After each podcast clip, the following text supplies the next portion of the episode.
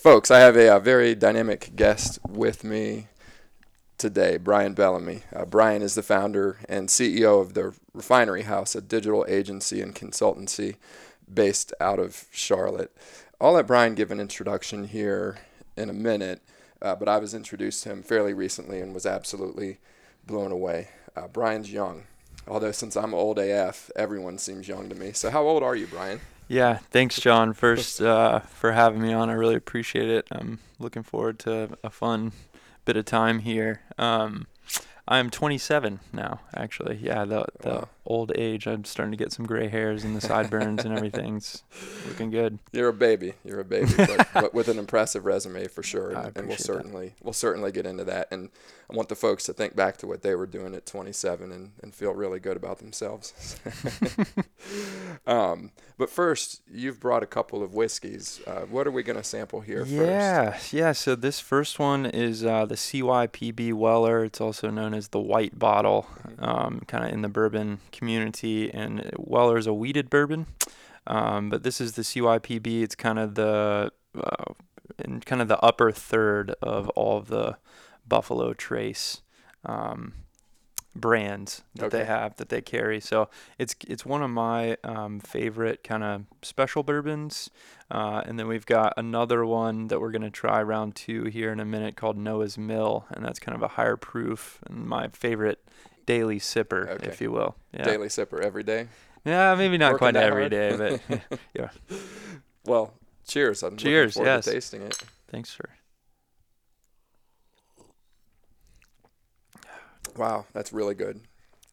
Should that's be really smooth and just yeah. elegant. Not no real hard bite. Just a nice long aftertaste there yeah, down yeah, the back. Yeah, it's complex for sure. Mm-hmm. So, um, part of what Refinery Haus does is build applications for companies, and, and you've gotten some really great traction on that side of the business.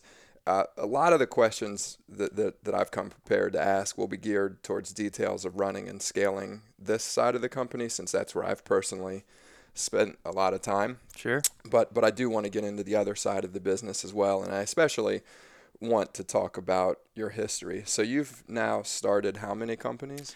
Um, let's see, three, six, se- about seven companies now. seven companies. Wow, yeah. wow, twenty-seven. And uh, and how many of those have you sold?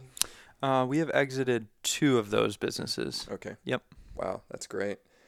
Um, so Bryan, can you go ahead and just introduce yourself and and the, the current company, Refinery Haus? Sure. Yeah. So um, Refinery Haus is a digital agency, as you said. Um, it was kind of born out of the idea that you know software and marketing live uh, harmoniously together in our our modern in our current lives. So why can't they live together in a business? Mm-hmm. And um, the the concept was being able to build something for someone and then also take it to market for them. And so uh, instead of having to hand the project off to someone else who doesn't know the intricacies or didn't build it, doesn't have all of the product knowledge, this similar team gets to then take it to market and kind of describe it uh, to the to the customer base. So I, I take it that you you probably have some design resources on both sides of the house? Are it the same people, or do you segment them? We do. Um, so there are some that are, are strictly siloed in either side of the business, and then there are some that kind of uh, cross back and forth. Okay, great. So, did your parents encourage entrepreneurship when you were growing up, or where did this come from? That's a that's a great question. Um, first, mom and dad, if you're listening, I had the best parents ever of all time. Okay. Um, no, so after my wife's parents and my parents. Yes. Okay. Third best. Sorry, mom and dad. Um, so yeah, they they were really actually great parents. That they didn't encourage entrepreneurship specifically. They just encouraged me, and it mm-hmm. was kind of what I wanted to do. Um, I can think back. You know, if you ask that question to my mom, she'd tell you the stories of me sitting in my front yard when I was little selling all my toys to kids down the street and you know setting up my own Saturday morning garage sale with my plastic cash register to okay. start making some money. So Oh, that's great. Yeah.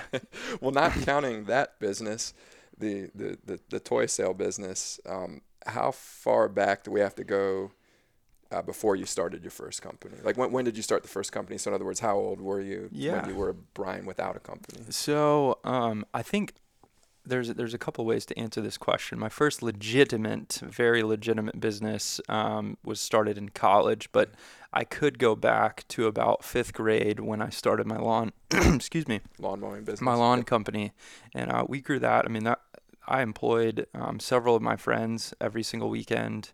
Uh, we we cut. Uh, at one point, we had about 31 yards that we cut. Wow. Uh, on a weekly basis. That's awesome. Did you ever get into any commercial contracts, or was it all? We had some um, at the kind of right before uh, I graduated high school. We had uh, some heavy equipment, so mm-hmm. we were doing lots of landscaping as well. Some great, you know, dirt moving, grading, um, really all kinds of different stuff. Excellent. Well, that, that's a great experience for sure.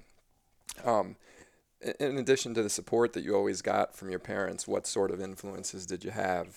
Uh, you know, leading up to that experience of building your first what you called legitimate business in, in college? Yeah, I, I think for me, um, historically, I, I really wanted to, to be a doctor. And so a lot of my influences early on were um, people in the medical community. Mm-hmm. So various surgeons. I still have a couple of mentors. One's a brain surgeon. The other one um, is a is a uh, physician and internist actually. Um, but so I, I always thought that I was going to go to medical school and graduate with an MD and be in a hospital for the rest of my life. But um, it kind of struck me in college coincidentally, and so I I took a slight left hand turn and and never really looked back or haven't looked back yet. I I think I'd still like to do medical school as a hobby one day, but. Mm-hmm. Um, is in terms of strictly influences, I didn't have too many entrepreneurial influences other than I knew that I wanted to work for myself, and I didn't know if that meant owning my own practice as a doctor or just having my own company. Period. Interesting. Yeah. Interesting that that, that was kind of inborn. Your parents didn't push it, and no, no nobody that you saw was was doing it. No, they they definitely uh, didn't try to point me in one direction or the other. Just just told me to to do what I thought I loved. So. Now, now, you mentioned that you wanted to be a doctor. Does that mean what, what what did you study at school? Was it something to get you onto that doctor track? I was a, a biochem major okay. at College of Charleston. Yep. Okay, great. And you mentioned that you've you started your first company during college. Was it at Charleston then? It was at the College of Charleston. Um, it was called Perkle, and okay. um, the idea was was born out of wanting to know where all of the specials were on a daily basis uh, in our college community because obviously we were in college, we didn't have any money. So on a daily basis, we were looking for the places to go buy the dollar beer or the 10 cent chicken wing or, you know, anything like that. So I'd still like to have that. exactly. Exactly. Um, so we, we built this uh, application. Actually, it started as an Excel spreadsheet and then um, that got a kind of a pain in the butt to distribute constantly. So okay um, I decided that this whole thing needed to live inside of a mobile application. So that that's inevitably how it how it became. So that was about seven or eight years ago then, or that was exactly seven years ago. Okay. Yep. yep. Interesting. Yeah. The what you were probably on iOS six where they started. That is a great question. I haven't thought about that in yeah, that quite a while. iOS five even. Yeah. It I think it was five. It was either four or five. And it was back when they were all the one form factor. So that is correct. It was only the three and a half inch screen at that yeah. point. It, we but no Swift, so you were doing it in Objective C. That's exactly right. yes, that was pre Swift, pre four inch iPhone, pre Retina display, pre all of that with the original version. Yep. Yep. Very interesting. And and how did you did you know how to program Objective C, or did you teach yourself as a result of knowing that you wanted to build a mobile app? No, so we just kind of cobbled it together, uh, the MVP, and um, once we had proof of concept, I went to uh, kind of raise some some money there for it. So we took an initial seed investment um, with our very cobbled together MVP that we built. And, was that just somebody you could convince at the college to put some money in, or? Uh, no, so um, it's actually a gentleman here in Charlotte okay. uh, invested uh, our original round, and that's kind of what kicked us off. Was he just an angel investor? He or? was. Yeah. Okay, so not an, not not part of a fund. Nope. H- how long did you own Perkle? Perkle in total was just right at about two years. Okay. And and what made you decide to to exit it? Was there somebody else that wanted to run with it, or? Yeah, there's a, a company called Foursquare came in, and oh, yeah. and that was right as they were about to split into Foursquare and Swarm. I believe mm-hmm. is kind of the reason they were starting to hunt around for some some things that they could assess, and uh, we essentially became part of their new data initiative for their, their local local data business. Interesting. So, you, so how old were you when you sold your company to Foursquare? 22. 22. Wow, that's amazing. when did you know you wanted to sell it during that two-year process? I really didn't. Um, we we were about to actually roll out to Atlanta, um, and we were kind of doing a geographical based rollout, and we got to a point where you know we, we weren't even actually generating uh, we weren't cash flow positive Mm-hmm. um, and then we kind of got a knock on the door that said hey we, we'd like to just go ahead and, and get what you have right now and so That's great we said yes How how long did you stick around Instagram afterwards? what do you mean instagram Not Instagram. I'm sorry, Foursquare. Oh no problem yeah Foursquare. um, not very long at all i think uh, in total we had an, a relationship with them for about nine months after the fact Okay. Yep. That's great. So when you when they came knocking on the door, did you hire any bankers or just lawyers or what did you? No, did you luckily do the, the gentleman that invested in us originally had had a team, an M and A team. He had Okay. sold and bought multiple businesses. He was actually a, a CFO of a really large company up in Manhattan and Okay. had a ton of experience in the financial sector. So he was Wow. able to, to kind of guide us and, and do everything. So they gave you cash and actual strategic support. He That's- did, yeah. It was a it was a good, sweet first deal. That's excellent. So he so he figured he structured the deal for you. Pretty much, yeah. I, di- I didn't. I was kind of still naive and oblivious to a lot of the stuff that was happening and important and relevant to a deal like that. And so he kind of led the way there. Yep. So you're 22. We sell it. You spend nine months, kind of still engaged with Foursquare. What what did you start next? Um, so out of that, uh, my original plan was to go back to medical school. I was prepared to jump right into MUSC at that point, and was going to ride off into the sunset as an MD. And um, I'll be right back. Keep going. Sure. Um, we were uh, getting so many questions from kind of friends and family and, and our close community and contacts that about technology in general, just because they knew that we had something to do with some sort of technology. And so at that point, I had a couple of acquaintances still that were engineers, and we went ahead and I reached out to a couple of them. One gentleman in Austin, Texas, and we started a company called VectorWish. Okay. And VectorWish was a small web uh, development agency, very small. It was, um, at its peak, there was four people Okay. at VectorWish. Um, we grew it to not not a terribly large company, but we had a ton of very small paying monthly retained clients Mhm. for support as well as some cloud service management, things like that. And uh, a gentleman that was out in California but moving to the East Coast wanted to pick up a client roster on the East Coast. So he bought some So he- Yep. Yep, essentially that's exactly what he did. That's great. And did this come out of the lessons you had learned at Perkle, or what? What made you decide that you needed to start Vector Wish? Um, VectorWish, I just kind of saw an opportunity and, Mhm. and wanted to to provide a service that that could help these people that were kind of asking these questions. It was just a lot of, well, I'm starting a business too. Can you build out our tech stack for us? And Mhm. at the time, I, I currently couldn't, so I needed to have a vehicle to be able to service all of these people. So Okay. that's kind of how Vector Wish was born. And how? I, I guess how long were you involved before you sold it to the other gentleman, and how long did he want you to stick around to transition things? I did not have to stick around at all on that one. Actually, my partner um, was the one that kind of carried carried the baton after the fact. Um, I actually didn't own all of VectorWish outright. Only had a about a fourth of the company, Okay. and uh, the the rest of the partners kind of took care of the of the exit. I knew already kind of what my next idea was for a business, so I was I was headed in that direction already. and, and you were there working on it for how long? I didn't catch that. In, in VectorWish, Yeah. Um, that one lasted in total about eighteen months. Okay. Yeah. Great. So what what what was the next idea or the next company? Well, in in building a lot of these websites, um, there was so much opportunity for actual application development at that point, and uh, the the people that I was involved with at VectorWish, they were weren't real um, game for starting to to get into the mobile application business, and this is right as the App Store was. I mean, really taking off, peaking. I mean, every, things are going crazy in that world. So again, saw an opportunity and knew that I needed to be able to provide a service to for people to to build them mobile applications, and so that's that's when we started the Iridium Software Company. Which what's it called? The Iridium. The Iridium okay. Software Company. Got it. Yep. And what was different in your mind with this company from from Vector Wish? Because it sounds like there might be a little bit of overlap. yeah, I would say this is definitely more of an engineering firm, okay. where where VectorWish was a very light kind of web agency. Gotcha. Yep. Gotcha. Um, so at this point, you've started three companies now.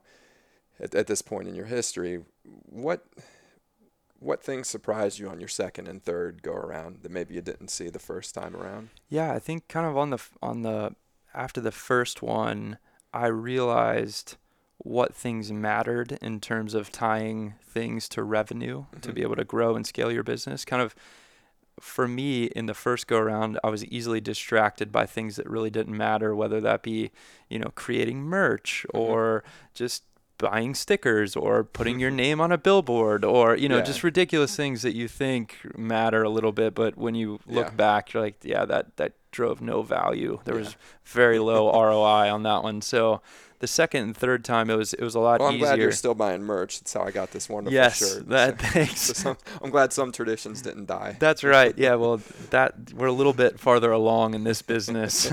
we can actually pay for the pay cash for the shirts, not on credit. Okay. So you know, um, but uh, yeah, so I think it was, it was a lot easier to cut through the noise in terms of people telling you, oh, do this, do that. It's like, no, yeah. I, I actually have a path to, to being cash flow positive and I'm going to stick to it and cut everything else out. So, so was it mostly, was, were most of your clients um, at, at Iridium, were they web based? Were they mobile? Were they a mixture of the two? Mixture of the two, mostly mobile though. That's when we okay. started going pretty much really heavy mobile.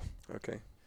Excellent and knowing now, knowing what you know now, when you look at Iridium, um, and and Vector Wish, what what do you think you would do differently today? I mean, you mentioned focus more on revenue. That's obviously something that you seem to have learned. But are there any other things that you, thinking back, you know you would do differently with those two companies? Um, I, I can't I can't say I would do anything differently. I I learned from a lot of my mistakes that I made, so mm-hmm. I'm thankful that I I made them, and now the Refinery Haus is benefiting significantly from those mistakes and past experiences. So, honestly, everything went kind of roughly according to plan and allowed me to mature in, in not only running a company, but as a human being as well, in terms of managing lots yeah. of different things. It, it's interesting because I had, before we started Level, um, my, my co founder and I had started another company together. And we never made more than maybe a thousand dollars of revenue with mm-hmm. that company.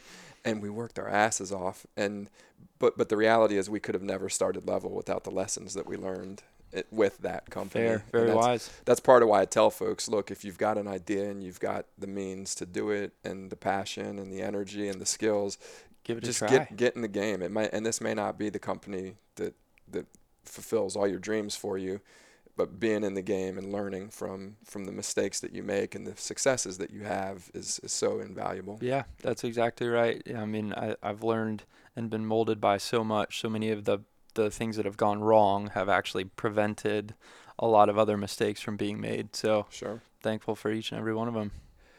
And so did you end up selling this company or? So Iridium uh, kind of became the software development side of the Refinery Haus. Okay. So when we rebranded and to to be a more inclusive brand, mm-hmm. uh, that is it just went right. Okay, yep. got it, got it. So so it is is it the same entity?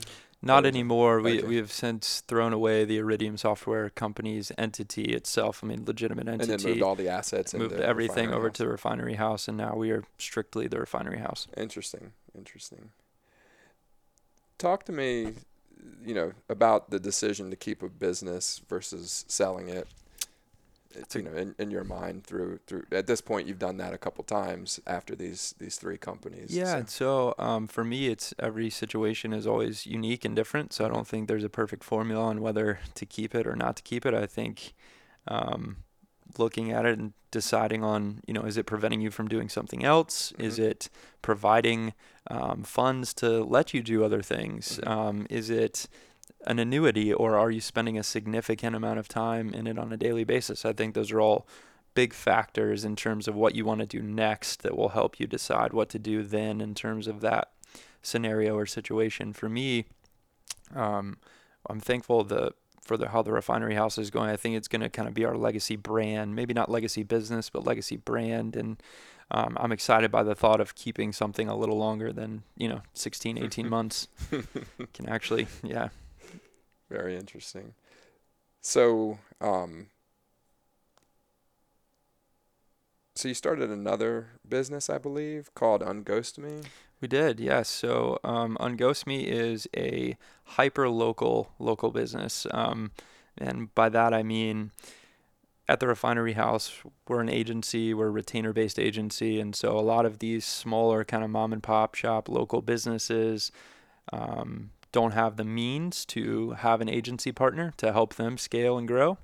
And so Unghost Me fills that need because it's a it's a much lower touch, higher volume business, mm-hmm. but still unlocks a lot of the the tools and resources that any business needs to grow really and it it starts with kind of two main things for us.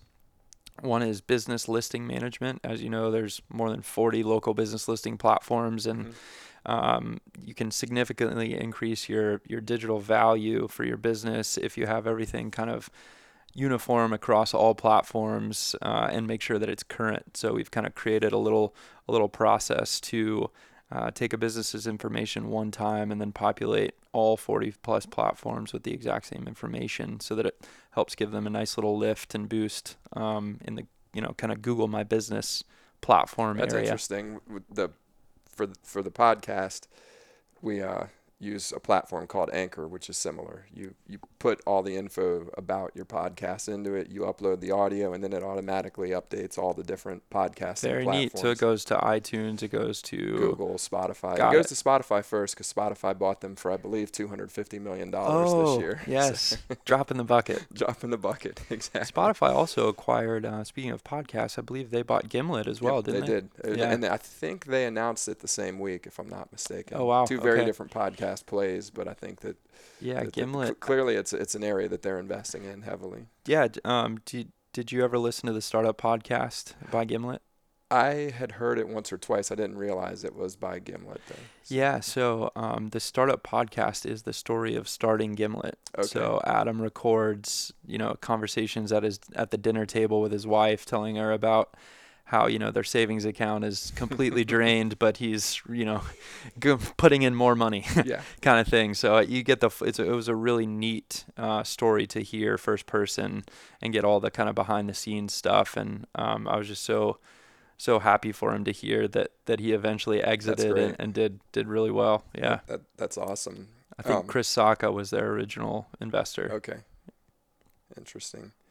So, unghost me are, are you continuing to invest in this business? Is it growing? Is it kind of turnkey? Where, where would you say that that is at this point? Still, still semi early stage. Um, I, it's kind of cliche, but I always say if you're not growing, you're dying. So um, to leave something on autopilot or cruise control for me is a little scary. Um, I like to keep fueling the fire sure. or put the fire out kind of thing. So Unghost Me right now is in a, in a stage of growth. Um, mm-hmm. We're rolling out right now pretty much totally to Charlotte local businesses, just so we have a really good feel on the local market here and what things are, are going to be very important. Because kind of the, the part two of Unghost Me is uh, local paid search.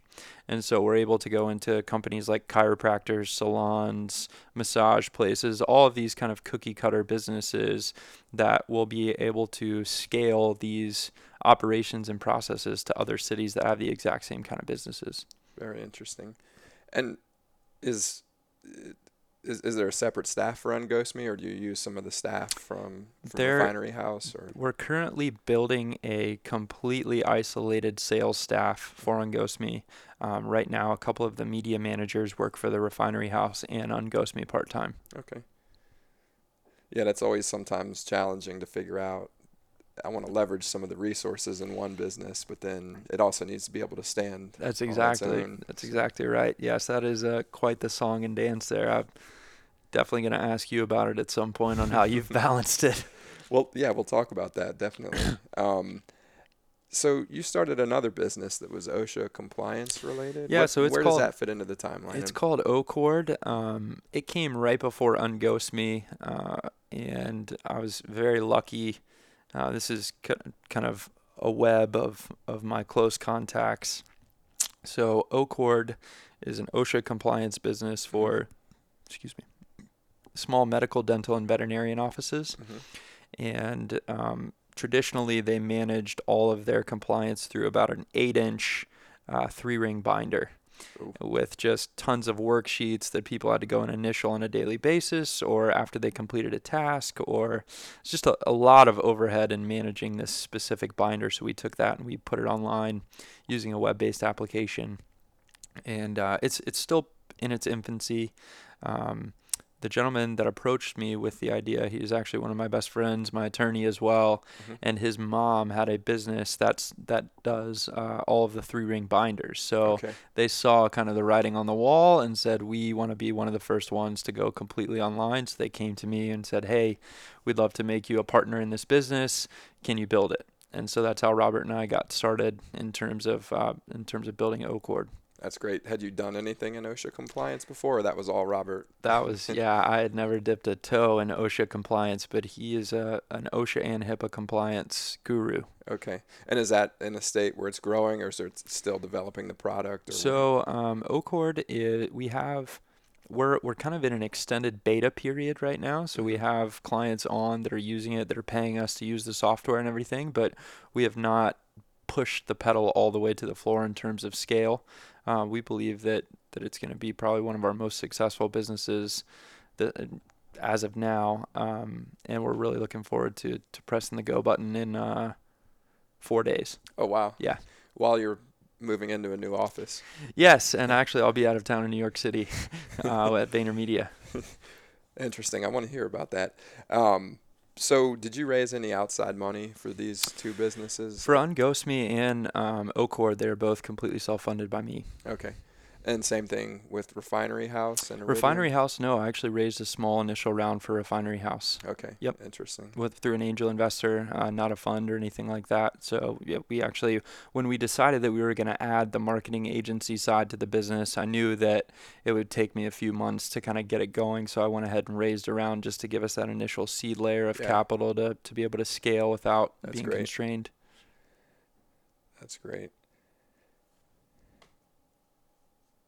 So, so Ocord on Unghost Me, and and and Refinery House. You're Mhm. you're run, you're effectively running all three of those at this point. At this point, yes. And how do you how do you typically is it is it reactive where you're mostly just putting out whatever the current fire is, or are you able to be proactive and plan out where you want to spend your time? Um, right now, we're kind of in the transitional phase from going from reactive to hopefully proactive, uh, and, and all three businesses really. Um, we've added enough clients in the Refinery Haus to where y- we we're have plenty of work to do, Mm-hmm. so it's keeping everyone busy there. And then in Ocord and Unghost Me, right now it they're they're pretty tame businesses right now. I'm waiting for something to catch on fire because Sure. it's it's been a few weeks before without good. a late night phone call. So I know, yeah, exactly.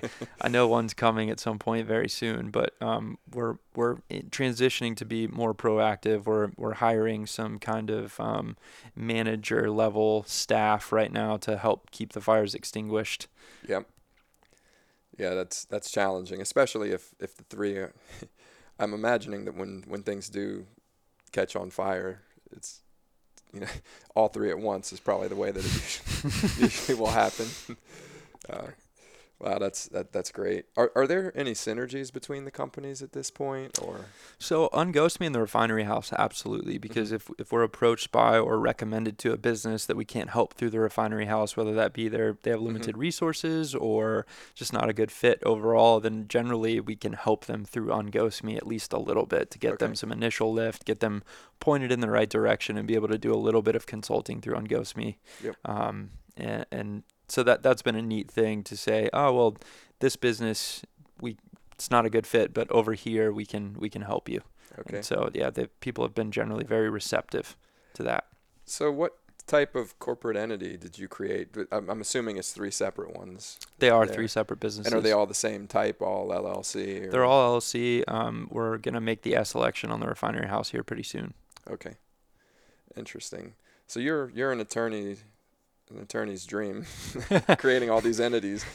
Uh, you mentioned Robert is a good friend of yours. Has he been there from day one, or have you had to work with outside attorneys otherwise? So since um, the the later Iridium days, Robert has been around, and so he I can call him one of my very best friends, and and he's been really just a huge blessing in terms of helping us navigate day to day stuff, uh, high level planning. Mhm. Um, co- uh, company creation. I mean, you name it. He's he's been just a, a really key component of our overall growth. That's great. It's very rare that you hear someone say they love their attorney. I know it's it's crazy. You know, he's he he probably will not love that I say this, but but he's one of the attorneys that dislikes a lot of other attorneys. Okay. So he's a good one. I can't say I blame him. I love my attorneys, by the way. yes, on the record, you're all great. you deserve all 275 of your hourly dollars. So, so at this point, you've you had exited two. Co- so you've exited two companies, and you've got three that you're actively actively running. How different was selling the second company? Obviously, you weren't selling to Foursquare the second it was much around. quicker. It was much smaller. There was a lot less red tape to, to that exit than there was the first one. I, I can say um, that they were they were almost completely different in terms of no similarities other than company gone and, and cash this way. So uh, I'm looking forward to the third. Are you giving us some foreshadowing here? Not officially, not for any one of the three that we're currently working on. You know, I think just hopefully it's inevitable. Sure. So so Iridium transforms into the Refinery Haus. Um, do you think of the founding of Iridium then as the founding of the Refinery Haus, or was there a moment? Because for us with Level, I like to tell people that there were there were really two foundings. There was one where Chris and I started the company and we called it Lada Partners, and then there was another founding when we um, took on a third partner and he helped us rebrand it to Level. Gotcha. Makes And- sense. And so for me, there were always there's a group of founders. Even though Chris and I were the original, Matt came on. He was very much a founder because he helped us rebrand it and take it a different direction. Is it? Do you think of what like how do you think about that same dynamic? Because you actually had a different entity. We didn't. We just renamed it and completely shifted the branding and the focus of the company. Yeah, that's that's fantastic. No, that's that's very wise. Um, for us, I think it's a little different. You can definitely trace our lineage back to Iridium just simply as an agency that provides a service for a customer. But really, when the Refinery Haus name was born, I immediately knew that I wanted this agency to be better than any other agency that I've ever owned or seen or Mhm. been a part of. Um, from day one, we've kind of really pushed uh, the white glove experience to Mhm. our customers. And so I think kind of January 1 this year, which is when the Refinery Haus officially launched, um, I think that that's our only founding, really. That's day one.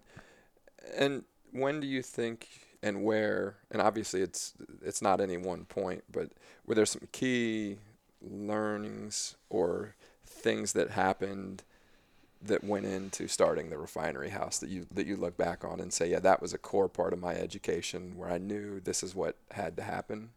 Absolutely. I think um, just being in, in the tech space and kind of digital space in Mhm. general, I saw that um, entrepreneurialism is it's it's very hot right now, and so Mhm. there's a lot of new businesses, a lot of new companies being started across the board, and I, I thought kind of what better way to use our experience in the space than to be able to provide a really high quality top notch service to a lot of these other entrepreneurs out there and Mhm. so that that's kind of what I'm using to to drive our culture as well as kind of our overall strategy uh, forward through the Refinery Haus.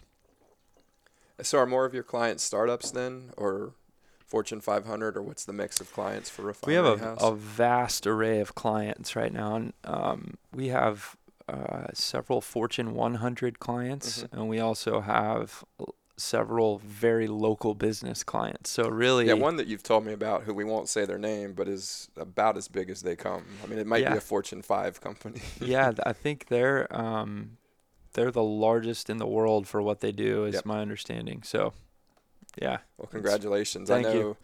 I know what a bitch it is to get through the procurement process at, at, these type of organizations, yeah. and just being able to get onto a procurement list, even though I believe you're doing it through a partner, but just being able to get through that process, that's that's a measure that you're there because that means you can repeat it and you can do it over and over and over again at other massive companies. Yeah, we're we're really excited that that it went as smooth as it did, and, and we're thankful for the opportunity to work with them, of course, but.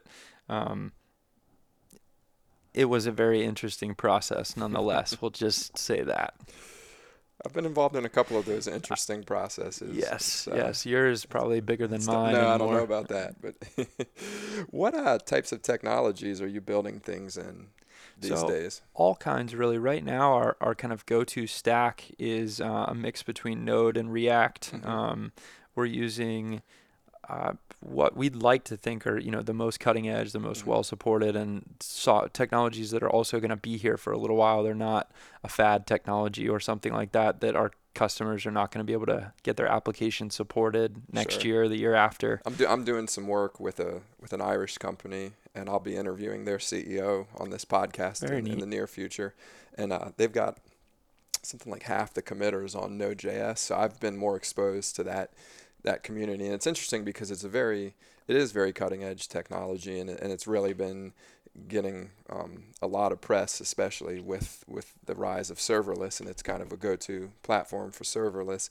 But just seeing some of the luminaries from within the community and the types of problems that they're solving, it's I think it's a very good balance of cutting edge, but also supported. Yeah, it kind of has that that that aura that it, it's going to be here for a little while. It's not mm-hmm. something that's going to be gone tomorrow. But yeah, what are your thoughts on serverless technology? I'd, I'd love to get the kind of cliff notes from the man himself. Well, uh, so I, I think like anything, they can it, it can be a little bit o- overhyped, um, and and I think that you can still do microservices well without serverless technology. But I do think, and I think it introduces challenges. Now, I think if you can overcome those challenges it is it is a game changing approach to building and deploying and managing mm-hmm. applications mm-hmm. but i think it opens up a whole host of governance questions i think that when uh, the simp- the simplicity of deploying applications and just it's all it is is really an endpoint and an invocation and how do you charge that correctly i don't know that companies are necessarily equipped to understand chargebacks on shared services in, in a serverless world.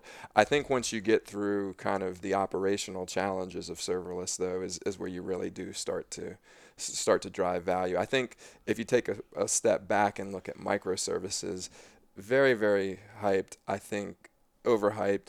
I think that people are driving tremendous value with microservices, but a lot of the companies that were coming to level while I was still there in the day to day we're not equipped as an organization to do microservices. They right. just aren't organizing cross functional teams.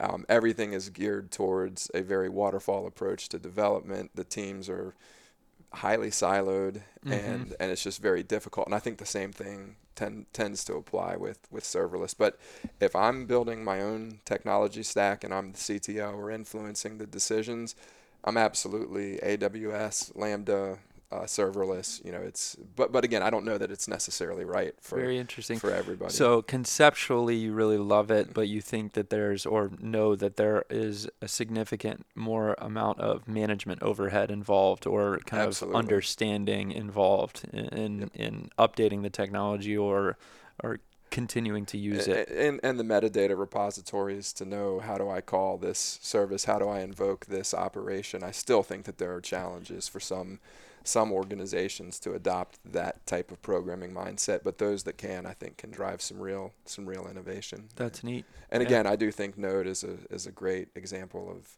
of, of, of a technology that, that enables that. Yeah, um, yeah. So we're using Node, um, React. Uh, we're using Swift, Swift native on iOS. Um, we we prefer kind of vanilla native mm-hmm. just at our shop uh, versus kind of the React Native kind of cross-platform, mm-hmm. you know, and we've just found that that it works so much better. So our kind of standard protocol is build the application in one or the other iOS or Android, refine it, get it right, and then build the other operating system's counterpart. That that was largely the conclusion that, that we came to. I do think there are some platforms that are cross that are cross-platform development. Um, for those listening who don't know, uh, developing an iOS application is wildly different from developing an Android application. Uh, one's written in Java and one's written in, in C. And so there's a decision made pretty early on. Do I go native or vendors have built these tools that ena- enable you to build an application once and then it handles the, the details under the hood. In fact, a friend of mine started a company that created a product called Titanium Studio that I would argue was the first really good example of, of, of doing uh, just that. And I, I tend I think you have to look at the type of application that you're building. If it's a very white glove service and it's customer facing, I think you're going to have to go native. And and the reason that you prefer to go that you would prefer to go with the build once and then deploy at multiple places is you're managing in theory one code base and and and you're not you don't have to hire two completely different coding skill sets which some people can do both very well but there are a lot who who, who can't. But the advantage to doing the, the the challenge with doing a multi-platform approach is that you inherently build to the lowest common denominator. So if one platform has a feature before the other platform that may be GPS related or location services related, or it may be some sort of integration into a payment system, or there's all sorts of things going on in these arms races. Right. You, you as the developer of React Native or whatever the tool is that's cross-platform, you can only you have to go to the lowest common denominator, which means that you end up leaving features off. And so as foldable phones come out, you're going to have to go native to take advantage of a foldable phone. Right. Um, and but but the advantage I think where we would advise clients on the cross platform is when you think about enterprise applications that are being rolled out and especially when you're doing almost a lift and shift off of a green screen technology or a Windows MFC application mm-hmm. or a mm-hmm. VB6 application and you say I need to just get this onto a tablet as quickly as I can.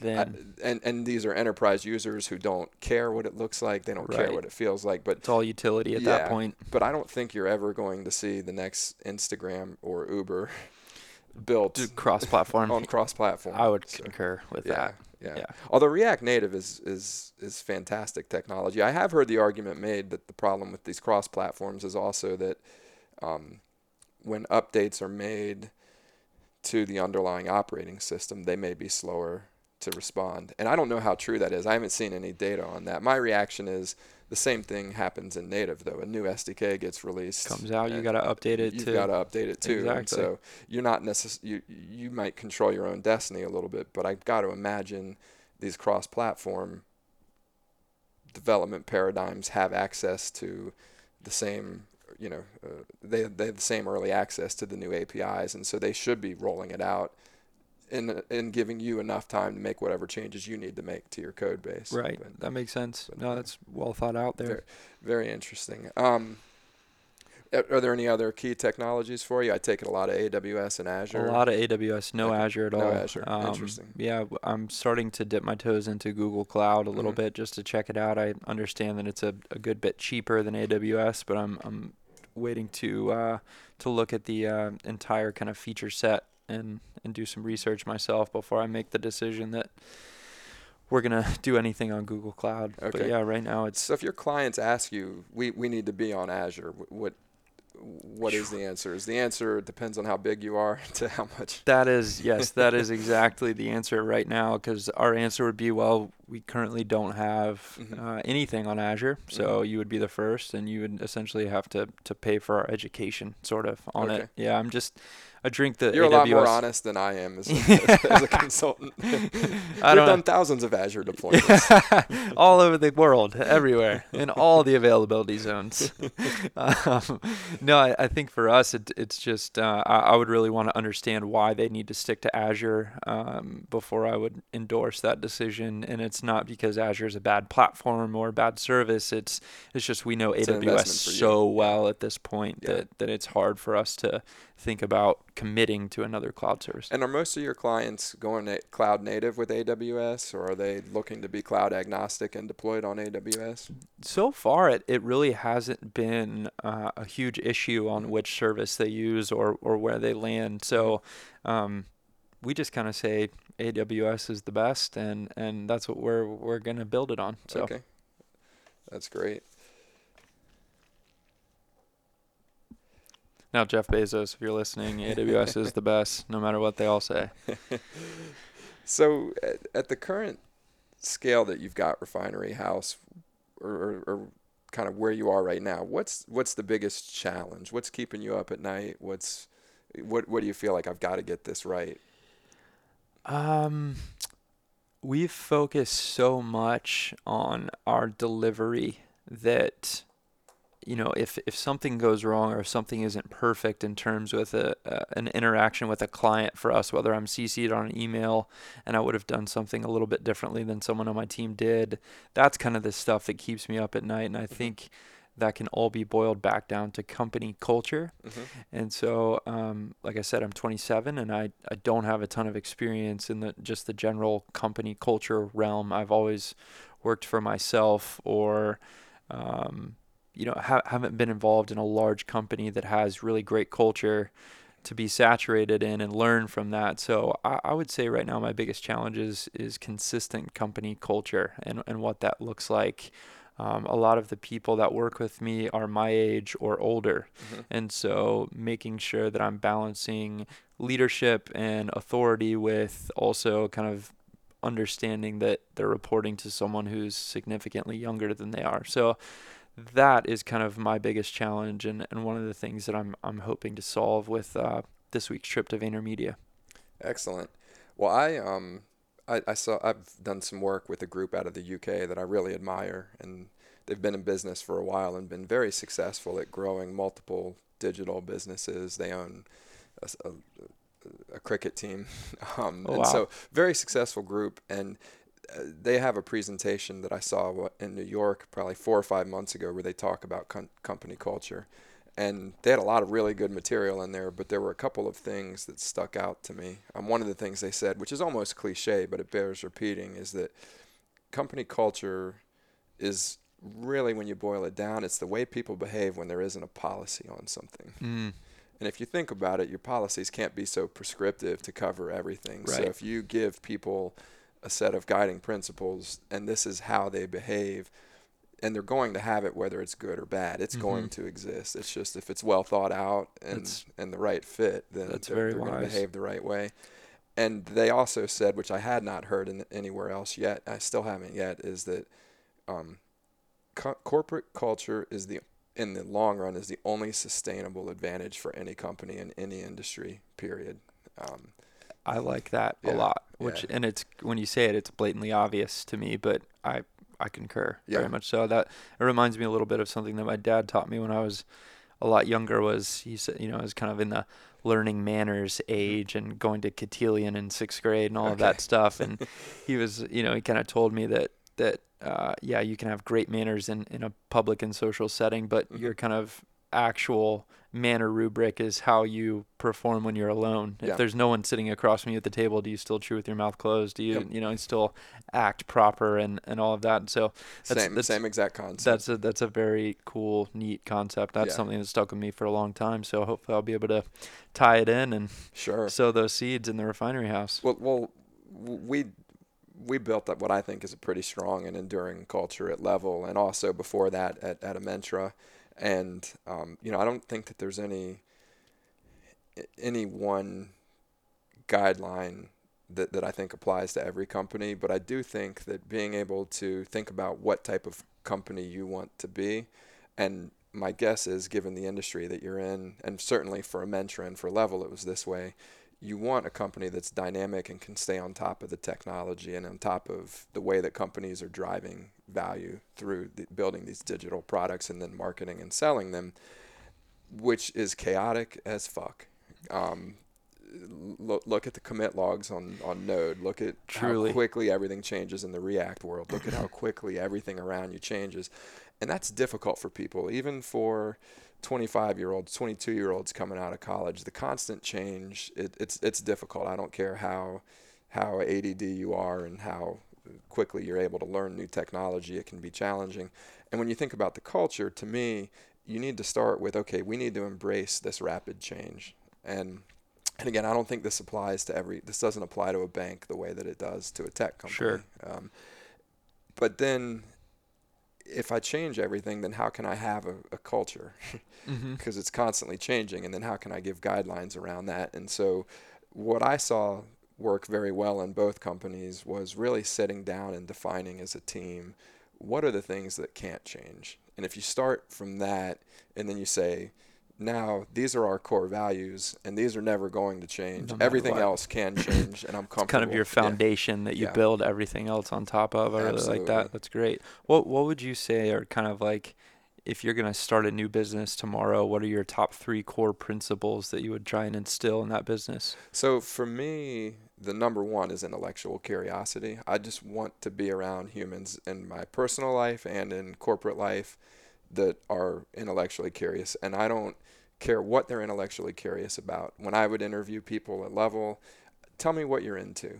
You know, what do you really like? And and if they could go deep on something, I don't care what it was, then I think that that's the kind of mindset that is going to do well around me because the companies I build, I want to learn. I want to keep changing things. I want Mhm. to keep pushing the envelope. And if you aren't curious about what things are, you're not going to be able to, to do that.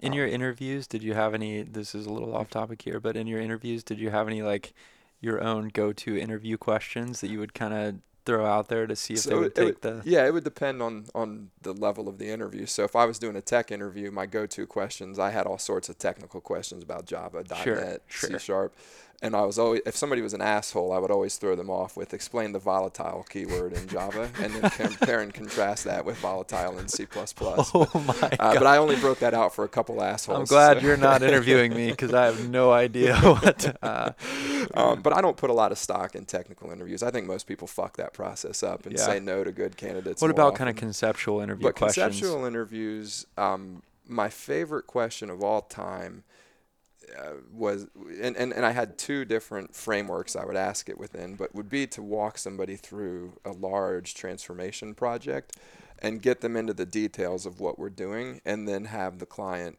throw a curveball. So in one case, we're standing up a turnkey VoIP product for a company that had never sold in the retail VoIP industry before. They contract with us to come in, and this is back in the Amentra days. They want to have this very complex integration done to build this product. They didn't they didn't understand the complexity of the integration. They bought an integration platform. The vendor said, "You guys are crazy. Like this, you need to talk to a Amentra. They'll figure it out." And so I was the project lead on this project and we figured out and it was painful it was the most painful project i've ever been on and i've been on some bad ones this one was wildly painful and we get probably seven or eight months into the project and we finally got the product working and and and at this point we realized there's inventory that needs to be shipped and we had always been told that we were going to use UPS so we built an integration into UPS's logistics as a service Mhm. platform Sure. and and then and then we we finally got an interview with someone from the CFO's office and and and we say okay where do we store this this inventory data and they're like well we've never sold inventory before Oh wow. We're Okay. so so, so I Okay. like so this so you can see I walk the uh, so this I like this because I'm going through a real real world problem with the person that I'm interviewing making sure that they follow making Right. sure that they ask questions because I'm going to explain things that don't have enough info and to be a good consultant you need to be able to ask the right questions Right. But this is where I really, really like to see how they behave because I say, what would you, what do you do now? What do you, if you're in my shoes as the project lead and you find out there is no inventory system and there is no right answer? I just Right. want to hear them think through How the- what their questions thought did they process. ask. Yeah, Yeah. yeah. Um, so, but back to your original question. So I think intellectual curiosity is the first one, and I think in that example, the, an intellectually curious person is going to ask me questions. They're going to say, "I'm going to ask questions of the person that I'm talking to." So I think Right. that, I think that those are important. I think excellence as a habit is very important Love that. um, for people. I think that just if if you're going to do anything that you deliver to somebody else, it needs it needs to be as good as you can make it. And Right. people who take that kind of professional pride, I think tend tend to do um, tend to do very well. And then.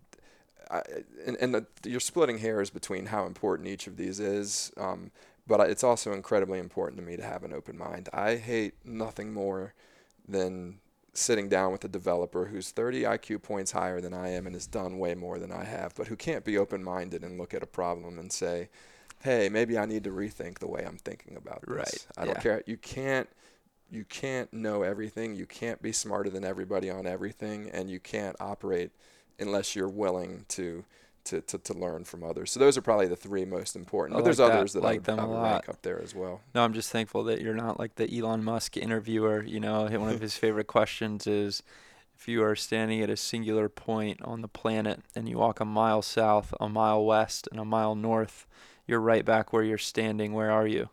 I've heard this one and I don't remember the answer anymore. But it's either the North or the South Pole. Got it, but yeah. um, yeah, you know, he does all those kinds of stuff. So that that's great to hear. Kind of your general philosophy on on corporate culture. Sure. Yeah. I, I, my first company out of undergrad, they asked those kind of questions, and it was nerve wracking. Luckily, I got enough of them right. That's to, good. to pass through. But it was, it was an interesting um, interview process for sure. But I don't. I generally, I, and I told my people this all the time. You're gonna fuck up an interview, Right. Like, and especially.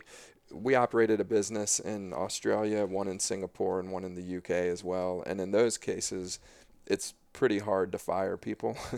um, operating a business in North Carolina, I'd rather err on the side of caution as long as someone has done some interesting things, and if they aren't good, then you you, you Let let them go. go. I think that the biggest challenge we have with technology folks is that they they get hung up on things that don't really matter at Mhm. times, and you end up screening out bad candidates more often than you do letting in or screening out good candidates more letting often bad. letting in yeah, bad the, I read an article actually that kind of analyzed our the United States government's Mm-hmm. um, hiring processes for engineers, software engineers, Mhm. and they said that they will never be um, on par with the Russians or um, the Chinese Mhm. because we have a no zero drug policy, wow. and there are so many. En- Brilliant engineers Mhm. and stuff that simply just smoke pot or, Yep. or whatever, and, and that's an absolute no go at the United States federal government. So, um, we're kind of shooting ourselves in the foot there Yeah. uh, because because we can't move past that that one simple thing. we certainly have a lot of, of unforced errors for sure. Sure, that, yeah. that that definitely seems like one of them. I think that um,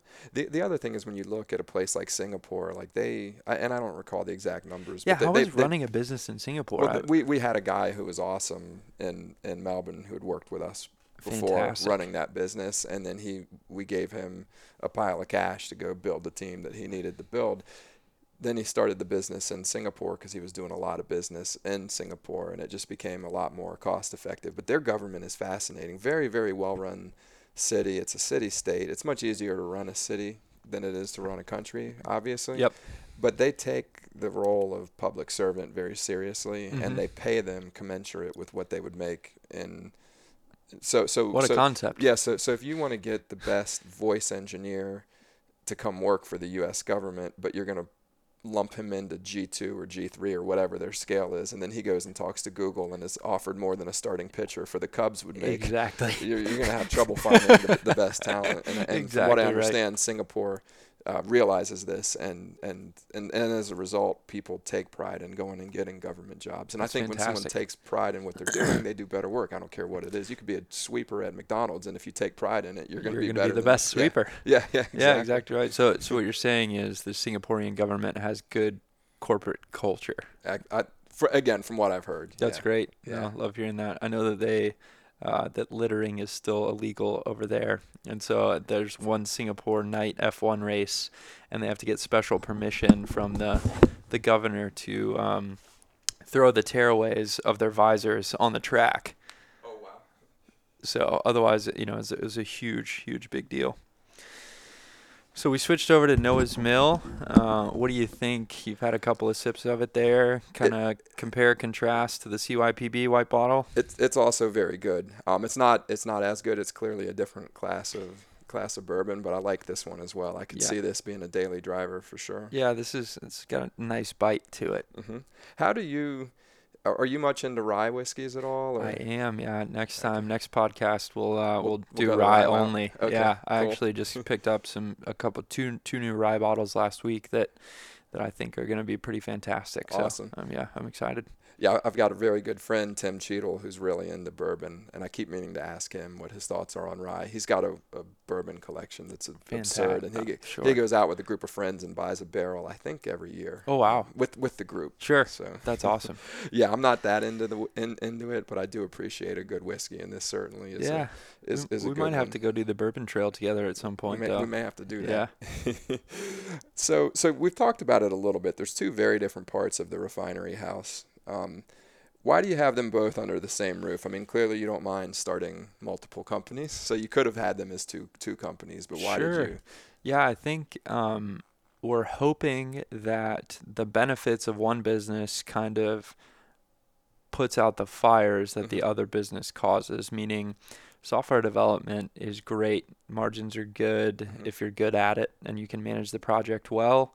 Um, but one of the things is that most software development projects have is a beginning and an end, and it's not kind of recurring and it's not never ending, right? Mm-hmm. So my thought was marrying the two businesses together would allow for the marketing side's recurring retained revenue mm-hmm. to support the day-to-day uh, resource need that the entire business has and then allow the kind of software development projects to layer on top of that really okay. and kind of that be our in the black kind of profit there um, so that was the original thought behind combining them and making them two very close businesses. So, so you're saying the ongoing care and feeding of a product, a, product doesn't die. I mean, it, it, it could be killed, but it, but generally speaking, it doesn't end the way a project does. It, sure, and and for us, um, yeah, that's exactly right. And, and but but and on the software side, it's been tough for us to break into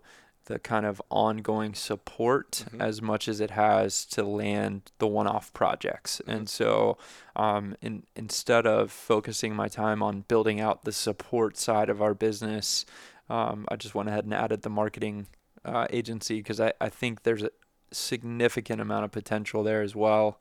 And I wanted just to simplify my life and have one brand that I could refer to constantly gotcha. versus multiple. It, it's interesting because we we started out in app dev, and then one of our very early employees said he got really frustrated because we would get work that was done by a design agency mm-hmm. and for our client and then we'd go to build it and it was wasn't designed to be built it was designed to look good as a right. design and so he wanted to create a design agency inside of an app dev shop right and one of the things he talked a lot about that I think hits on what you're talking about is he wanted to shift the mindset away from projects to products cuz and and he liked to talk about how you you design a product, you build it, you measure it, and then you refine it and then you redesign it and then and it's an ongoing thing. Mm-hmm. And having the agency and going into more of the marketing and, and, and, the, and the advertising, you know, really the marketing part, that is more and more intertwined with the app dev because you have to be able to measure, you have to have the metrics, right? And they need to be built into the product itself, and so it creates a nice virtuous cycle over time. Yeah, I couldn't have said it better myself. I mean, um, that's literally why we named it the Refinery Haus mm-hmm. because mm-hmm. it's kind of this ongoing cycle of build a product, send it over to the marketing side, put it out in the marketplace, mm-hmm get feedback on it, be able to refine it on the software side, and then run it back through the marketing side. That's Just great. kind of rinse and repeat that cycle over and over and over again until now, you end up with a great. Product. Do you do much cross selling between the two businesses? I do. Then? Okay. Yeah. And do you lead with one more often than the other, or do you prefer to lead with one? Um, not necessarily one over the other. I think um, a lot of our business has come through the software side, and then we inevitably market their product. But I've been so focused on scaling the marketing side over the past few months that uh, most of our new business is coming in through there and then being supported by the software side. So, for the folks that the clients that come in on the marketing side versus the clients that tend to come in on the development side, mm-hmm are, are, are they very different or is it just random? Pretty different. Okay. Um, we have a, a longer, healthier software development agency than we do digital marketing agency. Mm-hmm. So our clients that come in through the software side are, are generally significantly larger than okay. our, our marketing only clients. And so that's one thing that I'm working on trying to to balance or, or to get our marketing clients to be our equivalent to our software clients. Okay. And and you, you talked a little bit about this before, but are the employees are your employees mostly siloed between one side and the other? Are you starting to see more crossover as it evolves? There's or? a there's a lot of sharing going on right now. Like a, a lot of our design team does. Um, they're they're not siloed. They Mhm. they go back and forth between UI UX and then just general graphic and Mhm. stuff like that. Um, we we tend to stay away from simple print and stuff like that kind Mhm. of design because that's not necessarily product based. But um, everyone else, in terms of our engineers, they're very siloed. Uh, Mhm. They they don't overlap at all. Um, I overlap. Some of our other C-suite Mhm. people overlap, but um, anyone kind of below that doesn't. Interesting. Um, so do you have a shared bench between the two, or are you managing two different benches when you think Um, about the billable resources? We don't have a bench on the marketing side. Mhm. Um, everyone over there is completely in house, and we're actually at a at a great run rate right now in terms of resources that we have and resources that we need. Um, it's it's it's been really strange. I feel like we haven't strayed too far in one direction or the other in terms of waste or you know drought. So. Uh, so far, everything's going well over there. Right now, on the software side, we have a pretty pretty large bench um, of engineers, and Mhm. uh, we've enjoyed that because you, we can go into pretty much any meeting and say, yes, we can we can build this and we can start really soon. Yeah. And th- and that's been able to win us more business than a lot of other things have. It, it's interesting when when we were with the Amentra, we were managing largely one bench. You you can train a .NET developer to do Java and vice versa because those were the two technologies that we were developing. Mm-hmm. And at, at level, one of the things I struggled with early on when when we were first just doing pure app dev, you're you're managing one bench. But then we added DevOps, which is a fairly distinct skill set. We generally are, and at least when I was there, we were selling a lot more on the dev side of the DevOps. But you're still talking about uh, uh, more of an infrastructure skill set or network configuration or, or, or, or the operations side of the house. Um, but that wasn't that was fairly manageable. Then we started doing payment strategy work, which is Mhm. completely different. And those those guys will never write a line of Java code in their life. They'll never set up a, a GitHub repository. Right. Um, and but the people on you know the developers are never going to go learn the difference between all of the different payment networks or Right. who all the players are in the space or how to put a proper PowerPoint presentation together because it is an art I, I learned from some of the best in the business at level. Um, completely di- distinct skill set. Then you get into design, and a designer, all of our designers could code, but it was at a minimum they could do HTML code and some Sure. JavaScript. Just a little light front end work. but, but not necessarily someone that you're going to put on configuring JMS queues for a payment processing engine for a large, Yeah. you know, it's a completely uh, different DNA. super regional bank. Um, and even within development, uh, native mobile developers tend tend to focus on that and not go write Node.js code or Sure. go write some of the others. So we were really managing a lot of different benches, and there definitely was a point where.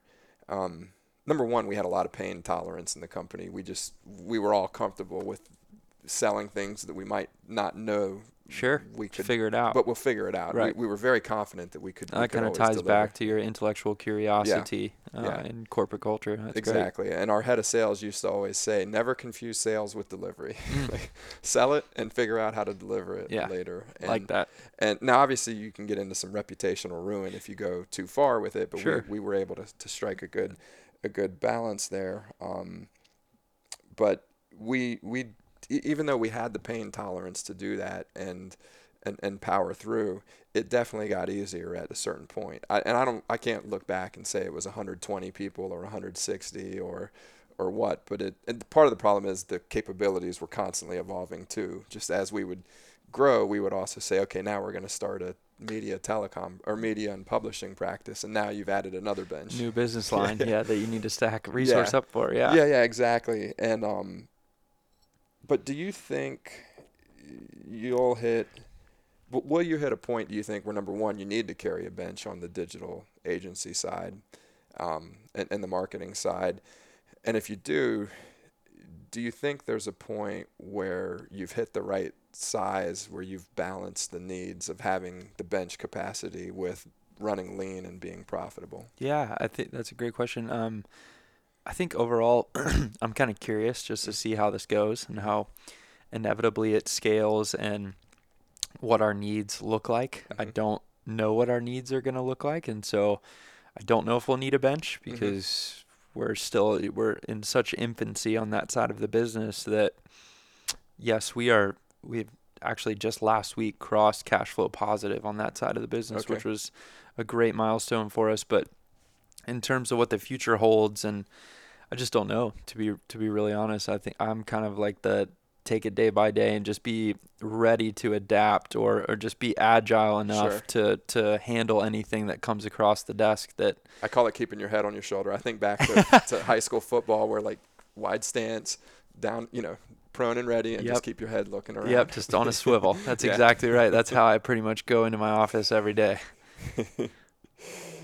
So, one thing that's fascinating to me about your business, um, and I don't know the don't know the best way to describe this. So if it doesn't make sense right away, we'll keep poking at it Sure. until we figure out what I'm trying to say. Um, I think you probably get a ton of mileage eating your own dog food with the marketing service. Um, eh, you know, and uh, it, it's also a revenue generator. And I compare it to AWS for Amazon. Amazon makes money off of AWS, but they clearly get a lot Use of it. advantage in their other businesses. And I think that that is, when, when you look at businesses throughout time, there's always a tend, or seems like there's a, a very often a strong tendency to vertically integrate. So you would see auto manufacturers go buy um, farms for the cows for their leather, and then they'd go buy a manufacturer of a of a you know window machine or y- y- just a vertically integrated supply chain. And what inevi- and and the rationale there is often I want to say cut costs and I can control it better. And then the challenge seems, and again I've never worked at an automotive company, but from just the literature I've read and other industries as well, it seems like what ends up happening is these you your parts of your supply chain become complacent because they own they, they have a captive audience in GM. so although GM has more control over Delphi and their radios, Delphi isn't selling against Alpine or Clarion or Right. Pioneer or anybody who's driving innovation selling to everybody. With Amazon in their case AWS, they're they're selling to other customers as well and so you get a vertically integrated supply chain that's forged in the marketplace exactly Um, right it's a great way of putting that and and so it, it was that is does that factor in am i right about that? Do, do you see some advantages from that? And are there other areas of the other areas of things that you see that you could do the same thing where you create? Because amazon hasn't just done it in aws they've done fulfillment they've done storefront they've done logistics now. Delivery- Yeah, I mean it's it's insane in terms of his yeah integration plan, if you will, or his integration strategy. Um, but for us, we're we're young enough on that side of the business that we foresee us leveraging our resources to our benefit, but we haven't tapped it just yet. Now we're doing kind of the basics. We have a website, of course, Instagram account, kind of the standard protocol, all of the things that um, our clients that we recommend our clients have, we do currently for ourselves, just because I think that's ridiculous when you recommend something to someone but you've never done it yourself or Mhm. self practice as a company, you know. So, um, but we have not dipped into okay, let's pretend the Refinery Haus is an external account. Let's go market the Refinery Haus. We just we haven't gotten to that point yet in terms of maturation Mhm. because we're just kind of getting our feet set. You know, we're kind of in that Yep. position, the agile ready position, and and we've just sort of gotten there. We've kind of been just internal building out stuff, processes, making sure that delivery is great while we're remodeling the office, while we're you know. So Yep. there hasn't been too much time for us to look internally and say, okay, let's go market ourselves now. Um, historically, in all of my businesses, I mean, I, I I didn't have an Instagram account myself until maybe 2016, I think. So how non-millennial of you Right, exactly. Thank you. yes, um, I also sent all my thank you notes on a typewriter, so saw you know. um, but uh, that was the second note I received in the past week from a millennial handwritten note like that. It was awesome to see. That's so great. Some, some yeah. things are coming back. You're coming back around. yeah, the hipsters are really making their impression on today's culture. But uh, overall, yeah, we haven't really fully tapped our, our agency side for our own benefit yet. So I'll, mm-hmm. I'll circle back up with you and let you know how much mileage I get out of out of our own team okay. when it when it really starts to happen. But let's let's talk a little bit about how you go about marketing. You know, talk about yeah. all the different aspects, both the branding, but then also how do you convert from um, from from marketing and brand awareness to actual intent to purchase to to purchasing. And I don't think when we were your size that we did a very good job of that at all. But we also didn't own a digital agency, so right. I'm curious where where you guys are along that process. No, that's that's a very fair um, question. I I think f- for us. Um, this is my first business where I feel like I have more of a plan. Mm-hmm. And I know I just said that I'm kind of day by day, take it and just see how it comes. But for the first time, I feel like my feet are really set. I'm mm-hmm. looking at this brand as a legacy brand and forward for many years, not just forward to an exit. Mm-hmm. Um, so we're doing things way more intentionally than we've ever done in terms of my my close corporate uh, team. So in terms of delivery, I mean, we're we're going all the way down to preparing each meeting agenda on a really nice looking uh, deck or or document for our clients, just so that everything is completely spoon fed to them and they mm-hmm. feel like there's no barrier to entry to working with us. We kind of are full service and we do everything. So that's really sales enablement. You give these to your to your sales team. They can overcome objections. They can. Okay, yes, that's, that's exactly right. So it's kind of one of our things that we do is is is everything that we touch or push to a client is been reviewed multiple times and it's perfectly polished. Um, and so I think kind of back to your question conceptually for us in my earlier businesses, I never knew what was going to happen and and I never really had a plan. I was just kind of okay, I see an opportunity, let me solve that problem for someone and see what happens. And now it's like we're yes, we're solving problems for our clients, but I'm also looking at this as we just need to maintain incredible service quality. Uh, and so we're, we're being super intentional in planning things for a little bit longer term to maximize our overall client experience. Um, and, and I think that's going to allow us to, our client retention is going to be significantly higher than it is with other agencies. Uh, there's a lot of, of millennial agencies, as I'm hmm. calling them, popping up right now that are um, they're they're very fast and, and, and agile and loud and all of this stuff, but but they're they're they're less people focused. Um, so that's kind of one of our core principles mm-hmm. is is we're we're a people first company. So I I think it's it's all about um, client experience and, and retention for us. I think in terms of new marketing and new business, historically I've I've not spent a single dollar marketing ourselves. It's always been word of mouth through my network or through you know our employees networks or my family's network or or whoever. Um, so i've just kind of leveraged close contacts but this is the first time where we are currently working on our own strategy to to go after the clients that we've identified that we'd really like to work with. That's great. It's, it's funny when, when you think about building that business for the long term as opposed to exiting it. I heard I think it was a private equity guy who told me, and I'll butcher this, but I'll I'll, I'll give it a shot. That's never stopped me before.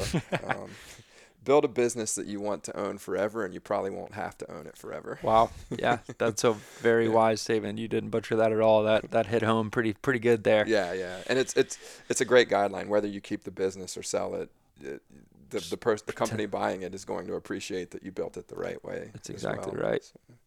Love that. So, do you do much in terms of content? I know you said you're not spending money on marketing, but do you uh, these days? And, and one of our millennial leaders at, at Level really um, taught me this about the role that content played in our marketing because we did invest very heavily eventually in it, and we did eventually get it right largely because of this particular uh, le- younger leader within That's the great. company. Um, but w- how do you view content today? Are you encouraging folks to blog or do speak at events or My uh, my saying is content is king. Mhm. Um, I think the more content, the better, and not necessarily longer form, but frequency of content Sure. keeps you top of mind, not only in search engines but also people's brains as well. Um, but for us, to to me, uh, quality content wins over volume of content.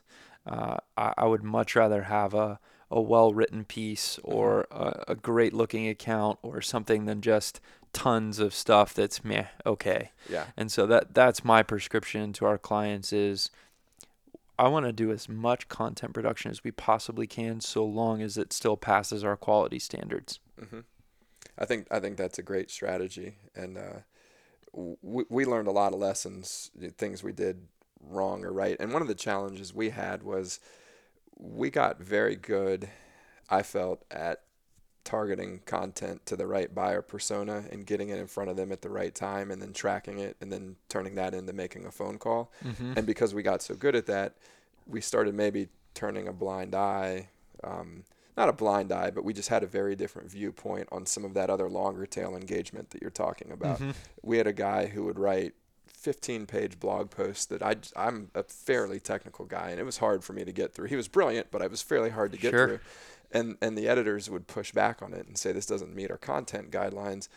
And my argument was always, I, well, then let's not target it through our engine. Don't publish it on social media. Don't don't don't push it through our campaign manager. Um, but let it sit out there because the search engines will 'Cause why find it. not? Yeah, and, and you you would see vendors would pick up on these articles sometimes three or four months later and tweet it, and then you'd get ten thousand reads the next day. That's and, brilliant. and it, it's hard you because you, you you you need to balance the two the long tail engagement with the i'm going to actually make a sale off of this Sure, and and for me, it's not necessarily about length or like technicality. It's just generally, is it well written? Yep. Like so for that for that document that you speak of, the 15 page, it's like, okay, do I look at it? Does it make technical sense? Yeah. Yes. All right, let's put it out there then Yeah. and see what happens. exactly i'm not going to send it to a ceo Right. Exactly right. Yeah. So um how do you balance internal projects versus billable work Oh, that is such a great question, and, and one that I'd like to, to hear your thoughts on too. Sure. Um, for us, it is.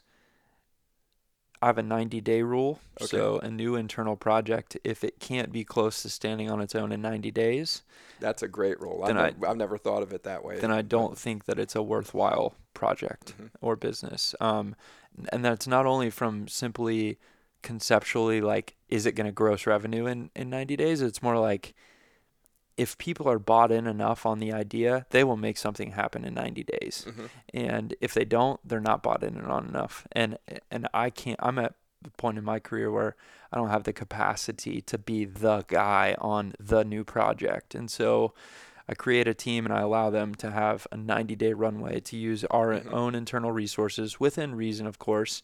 And if they can make something happen in 90 days, good, we'll keep going. If they can't, then we're going to shut that one down and, and move to something else. Yeah, I think the bigger problem I always had, and, and I love the 90 day guideline, I think that that's brilliant. But the bigger problem we had was that we would have projects that we knew could improve, where we believed, we, we never know, but we, we Sure. believed could improve the company. Yeah. And people would get gung ho about it, and then we'd put them on it. And then the minute the almighty dollar calls, like It, you, you just, you pull them off, and you've lost all the momentum that's exactly on, right. on the internal project. And so I, I wish I could say that that that we did a particularly good good job with it. I think one of the things that we did get better about was if we were using internal resources for things that we would be better served going and hiring a fifty or sixty or seventy thousand dollar web developer to just we bang would just go do out. it because you what what ends up happening is you take somebody that you're paying 150,000 a year and you have them work on this side project That's ROI negative. it, then it's yeah it's ROI negative and they could be out billing at a couple in your case thousand dollars an hour maybe but um but but the thought there is well it's not an incremental dollar and I'm not making an overhead higher but the the internal systems got so complex for us by the time I was You needed those hundred We fifty thousand dollar guys. we to be wanted them building it. billing, but then we wanted to go hire the younger people and and le- less experienced learn to and go do the on that. internal systems. Love Yeah. that. But but again, even you, you say it's sixty thousand dollars. That's not as expensive as the hundred fifty thousand resource, but it's they're never going to bill. You're saying this is Right. all you're going to work That on is a complete Salesforce expense. Or, it's yeah. not a there's yeah there's no income received off of that. No. yeah. So at the Refinery Haus, um, we we love using branded terms. So I, I called something the shed. There's actually an Easter egg on our website to to find the shed, and I'm not going to disclose its location. Now I'm going to go find it and put it in the show notes. Please, yes. Uh, so uh, at the shed, each employee is required to go to the shed uh, once a quarter Okay. to to come up with you know creative uh, idea that they would like to pursue with our own internal resources, and then we kind of go around the table and we say, okay, whose whose quarterly project are we going to allow them to to build out? Oh, that's awesome. And so, yeah, we, we just kind of encourage that ongoing creativity, curiosity goes Yep. back to one of your founding principles as well, which I think is, is really great. But um, so for us, it, it's a requirement to go once a quarter. You know, think of something on your own, present it to the rest of the team, and, and see if it's if it's worth pursuing. I, I like that a lot. We didn't do enough of that, I don't think. Um, because, again, you get so caught up in the billable work and Sure. the sales work. And Sure. So this it's an interesting thing for me to be focused on that kind of stuff because normally I, I definitely would not be. I'm I'm a a revenue Mhm. fiend, you know, Yep. and now being hardened over the last few days or few years uh, to to be that revenue fiend, it's it's been an interesting thing for me to sit back and say, yes, this project is probably not going to make me a single dollar, but I believe that the value of the project is actually significantly higher than Yeah. a customer's fifteen thousand dollar XYZ project. You know, it's like I I th- I think we're really valuing that curiosity and creativity ongoing. One of the things we did, because we had some people who said we want to just create products, and I'm all for that. And one of the great success stories out of the town where I'm from in Washington D.C. is a company called Appian, and I'm going to interview Oh. one of the one of the guys that is named on a couple of their patents and started a services business that that only does Appian. And so, so I'm fascinated by them. They built, they started as a consulting company, and then ultimately built a product that they've now IPO'd on. Wow, Um, good for them. so fantastic success story, and everybody sees those and and wants to go build products because in theory, consultants see things that nobody else sees because you're seeing way more things and, Right. you see them faster. Very diverse. Um, I always gave the guidance to folks: look, if you want to work on something that you think might be a product, that's great. And I didn't say you have 90 days to do it, but I said first off, like build a GitHub, build it on GitHub, set it up as a public project if you're comfortable with it being open source for right now mm-hmm. and then blog about the process because we'll get value from the blog. We'll we'll promote it if it's w- well written enough and fits into our our marketing I really like that. But then you come back and you read the blog, so we're getting some brand awareness out of it. Um, then if it's useful and and enough people are reading it and downloading it on GitHub and that sort of thing, then treat it as a framework for selling consulting projects. So let's create a productized consulting offering focused on this quote unquote product. yeah. And then if you if if you have enough success with that, then let's talk about making it a product that companies are paying for. And we didn't, for full disclosure, we never created one product with that methodology, but that was that was my way I like that concept a lot. it. Like uh, let's get the value that we can, but let's give you the creative outlet that you need. And the reality is, you're going to learn so much in doing that that you become more valuable as a consultant. Was always my theory. Yeah, I completely agree. I think my um, sort of closeted hope is that in building something new, you have to think about a lot more stuff outside of just your role in Yeah. that specific project. Once you, there's a huge difference between being a role inside of a project and being the project owner. Oh, huge. And so to, to me, it's, it's very helpful for them to have context on what I deal with on a daily basis versus kind of their specific role. Okay, I know that I need to do these 10 things today and then Yep. I'm good to go. And to me, it's, it's, it's, you kind of mold them into to being more agile, being more aware, Yeah. and and Well, I think the empathy they have for the business owner at that point. Exactly. I, I like to give the example. One the first project I did when I moved to Charlotte was with Family Dollar, and we were doing a rollout. We were doing part of a rollout for them of a new point of sale system, and then our what we billed them for that work might have been two million dollars, but I want to say that the total cost of ownership for the overall product rollout Mm-hmm. was north of 180 million dollars. Holy so crap. It isn't just the build. Like we get caught up in the build as the consultants, but the product owner is thinking about all of these other things that that, that go The to doing, rollout yeah, to roll out to 7,000 stores. It's Um, crazy. yep. It's crazy. Yeah. So that's that's it's great. That's great. Well, what what type of overhead do you have in place at this point? In terms of dollars per month, or Well, no, no, just the roles that you would call. Like you're probably overhead. You're probably not a billable resource at Correct. this point. Yep. And then do you have any sales, marketing, accounting? Not too many right now. Like they're kind of all you know multidisciplinary in terms of, of what they can do. I, I encourage all of my employees to be salesmen and Mhm. not in the the sleazy used car Sure. salesman way, but just I think if we're building a, a business that we're all proud of, inevitably everyone becomes a salesman for your business, Mhm. and so that's our current strategy in terms of sales. Now I'm 80% focused on new business and Mhm. and to me that means not only managing our internal uh, assets to be ready to support that new business and also our the way that we look externally from a digital landscape Mhm. perspective i mean all of those things factor into our ability to go get new business So do you have anybody that's dedicated sales or marketing I other don't. than you? Because that what you just described to me are, are classic sales and marketing. What about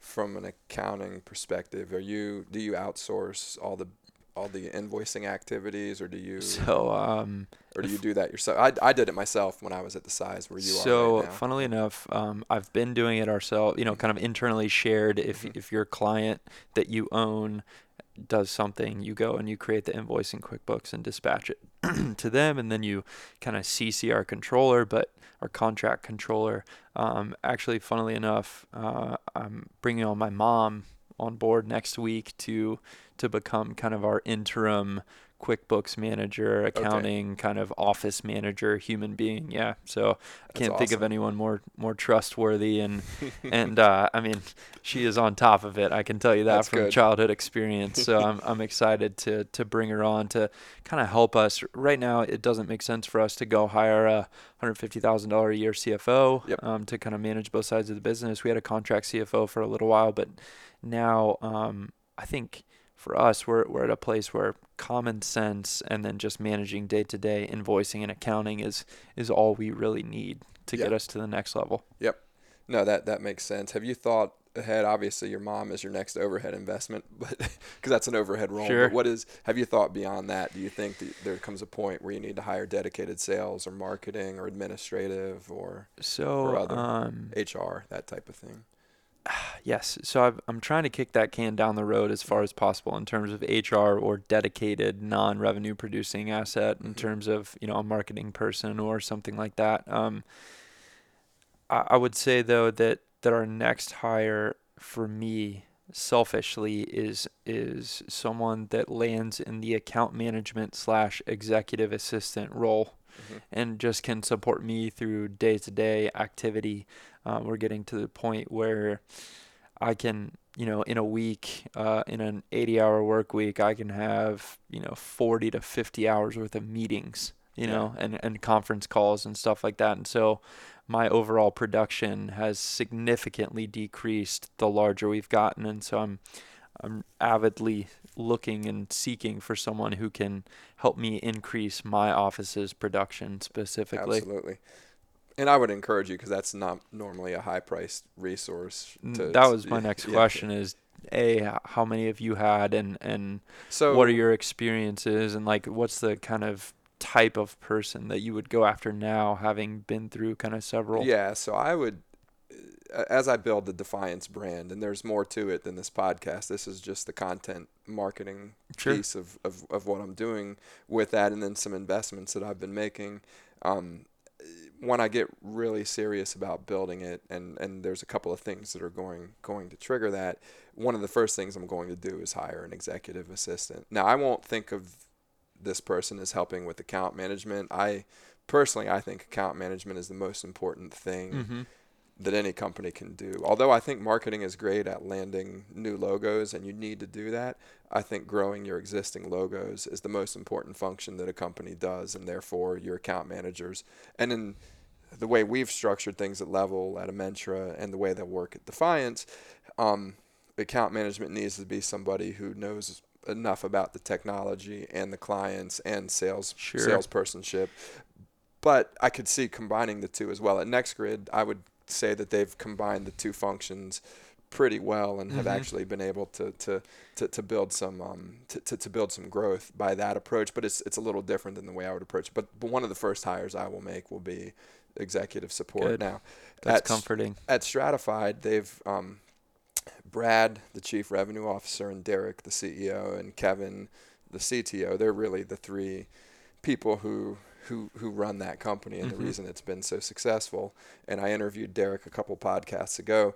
They were really smart and brought on um, two folks who help out with just managing their day to day and making sure that they're not wasting time and making sure that and, and it isn't the, the work that work is very important but if you're thinking about six sales calls that you're prepping for and you're thinking about you know, and you're thinking about the flight and what time you're going to get on it and then where you're going to book your hotel Yeah.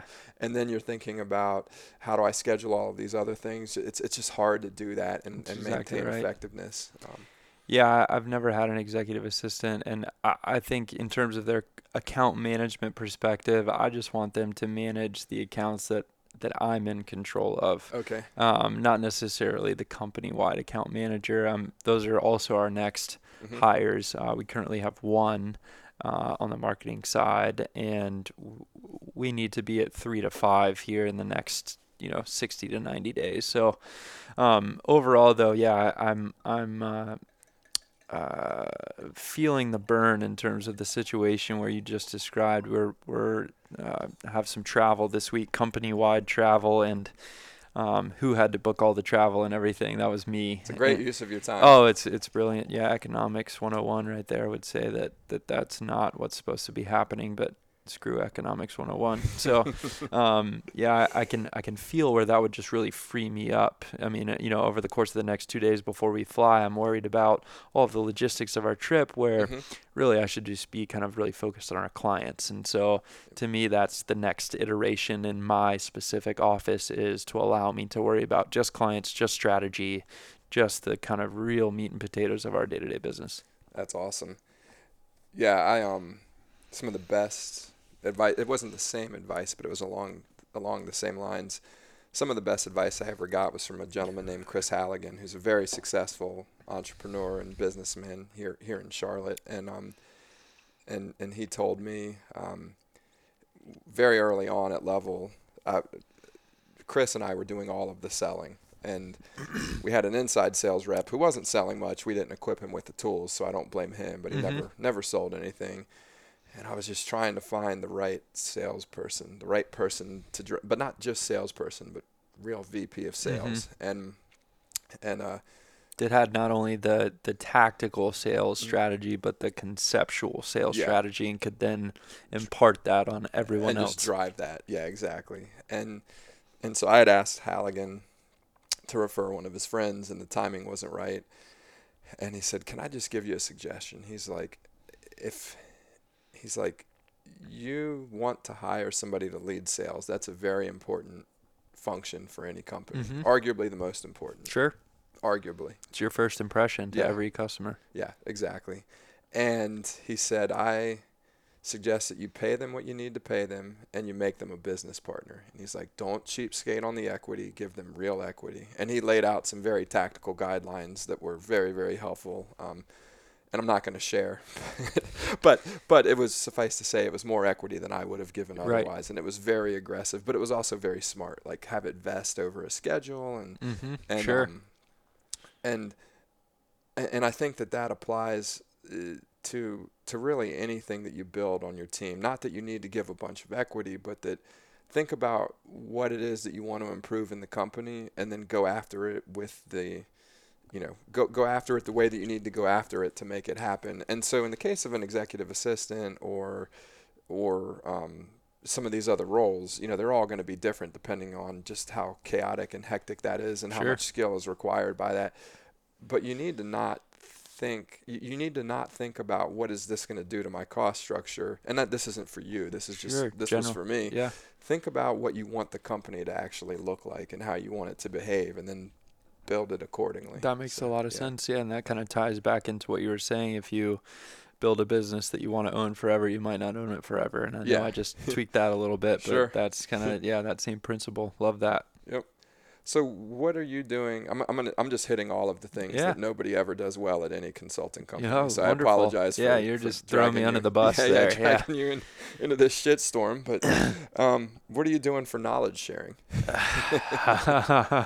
Thank you. Yes. By the way, we've shifted gears. In Yes, first on the Defiance podcast, we've gone to red wine. This is not one of my favorites. This is one I picked up, but I thought it would be nice to have, have a thank you glass very of red wine because I think you're a wine guy too. I am. Yeah. Yeah, I do enjoy the old grape. Um, I've currently I've been on a little white wine kick lately, which has been interesting. I'm traditionally, you know, all big bold Mhm. reds, but ever since you know the weather temperature started to increase, I'm now at a place in my maturity to where I don't feel like I'm going to be looked at as a female if I drink white wine. So so I've gone all the way in on rosé, which Oh, is actually my man, new. Yeah, that's yeah. what it's all about, right I've there. taken it a step further and actually will drink a frosé. Everywhere I see a frosé, I. Rose, have you have you gone all the way to the ice pop in the rose? I have not. No, okay, that sounds amazing. so that is like the pinnacle of, of the path that you're going down. um, yeah, there's a there's a frozen popsicle in a sparkling prosecco, and so you can get this kind of Oh. multi flavor going. You know, I mean, we'll we'll have to we'll do it. Chrissy, if you're listening, we must have this. Yes, absolutely.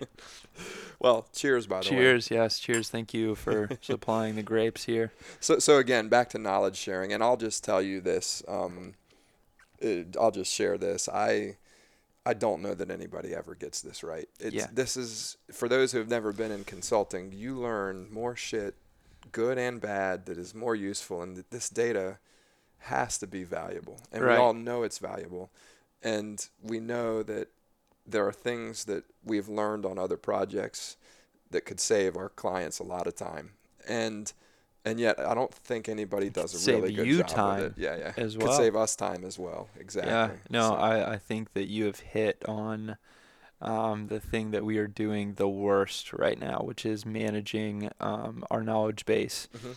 We have a, a notes repository, Mhm. but that's about as the extent of our knowledge base and, and sharing. Um, that is one of my kind of potentially Q3, Q4 initiatives Mhm. is clean all of that up because I think out of that, a lot of new processes will be born Mhm. but where I'm not in a day to day position to be able to focus my time on that just yet. Unfortunately, I, re- I understand it's very valuable Mhm. and can see how it will make us run overall significantly more efficient as a business as we go.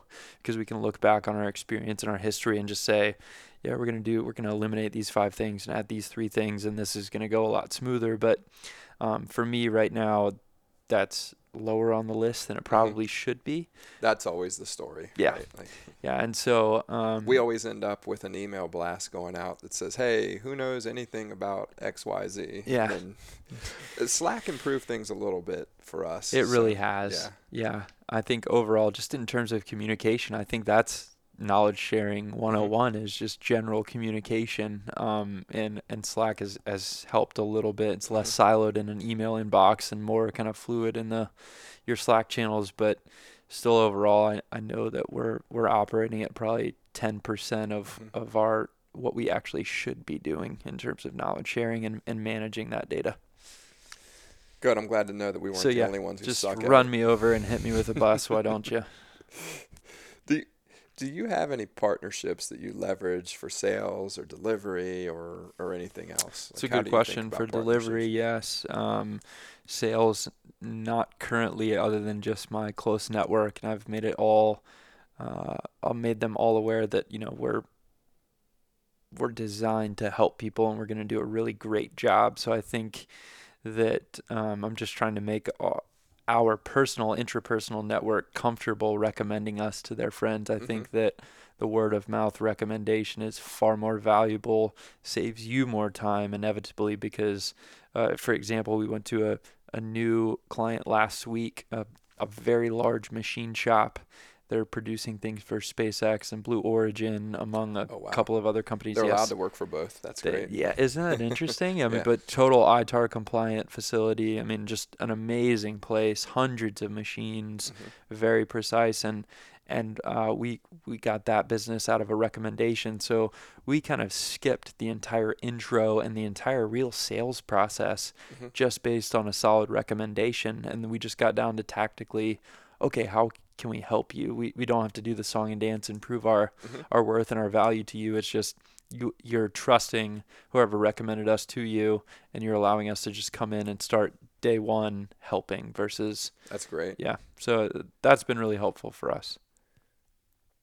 Excellent. What do you spend most of your time doing these days? Not not the last couple of weeks getting the office built out, but generally, where do you spend most of your time?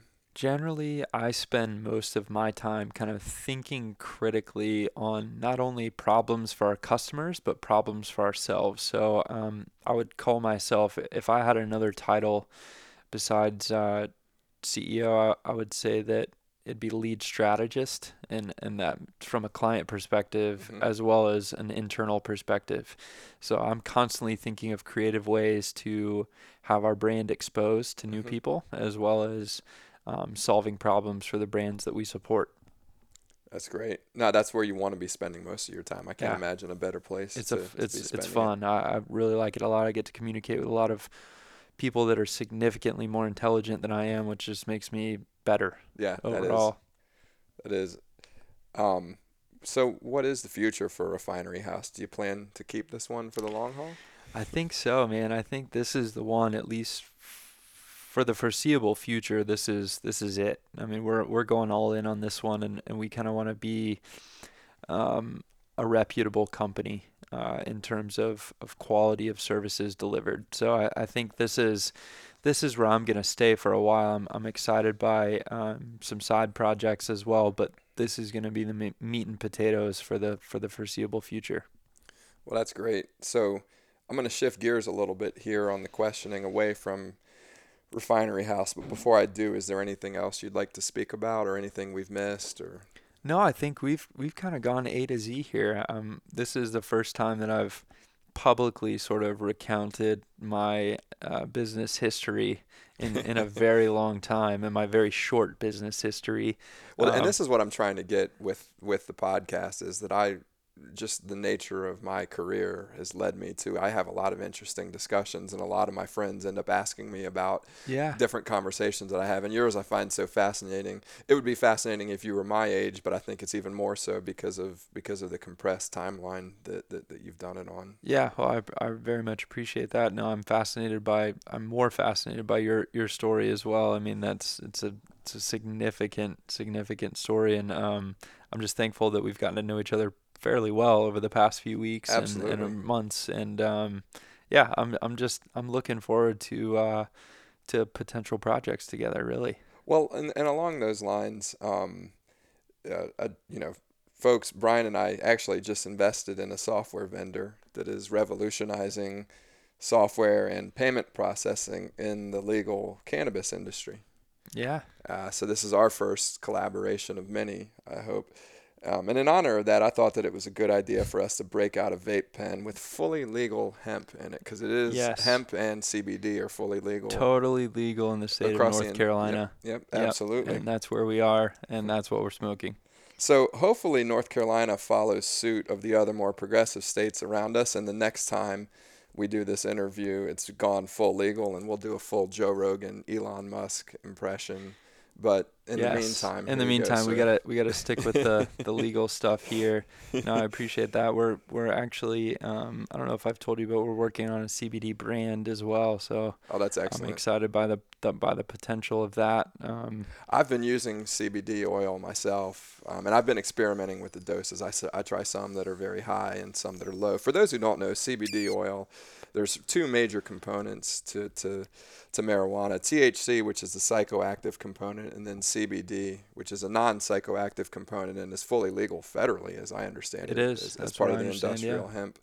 and CBD is known to caught to is known to be treat to used in the treatment of a lot of things where other other tr- more conventional treatments have failed, and a lot of it comes down, from my understanding, to its operation on on inflammation pathways. And I've certainly, when I've taken it, whether in the form of a cream or a tincture or or pills that I've taken from from you from your experiment, um, I, I've seen that the inflammation levels go down. I've also seen that my deep sleep. I track all of my sleep with my Oura ring here, and my deep sleep is just piss poor. I get plenty of sleep over a, a, week period or two week period, but my deep sleep but tends to be quality. So you're at the quantity, not quality yeah, stage. Exactly. Yeah. And and the CBD seems to help that when I when I bump the dosages. Great. Yeah, up, I'm still so. waiting on my Oura to show up. Good here. luck. They're back ordered. yeah, you you convinced me. I've I've been on the list for a while now, but um, overall, I've had similar experience with with CBD in terms of quality of sleep and just mm-hmm. allowing you to really hit that that that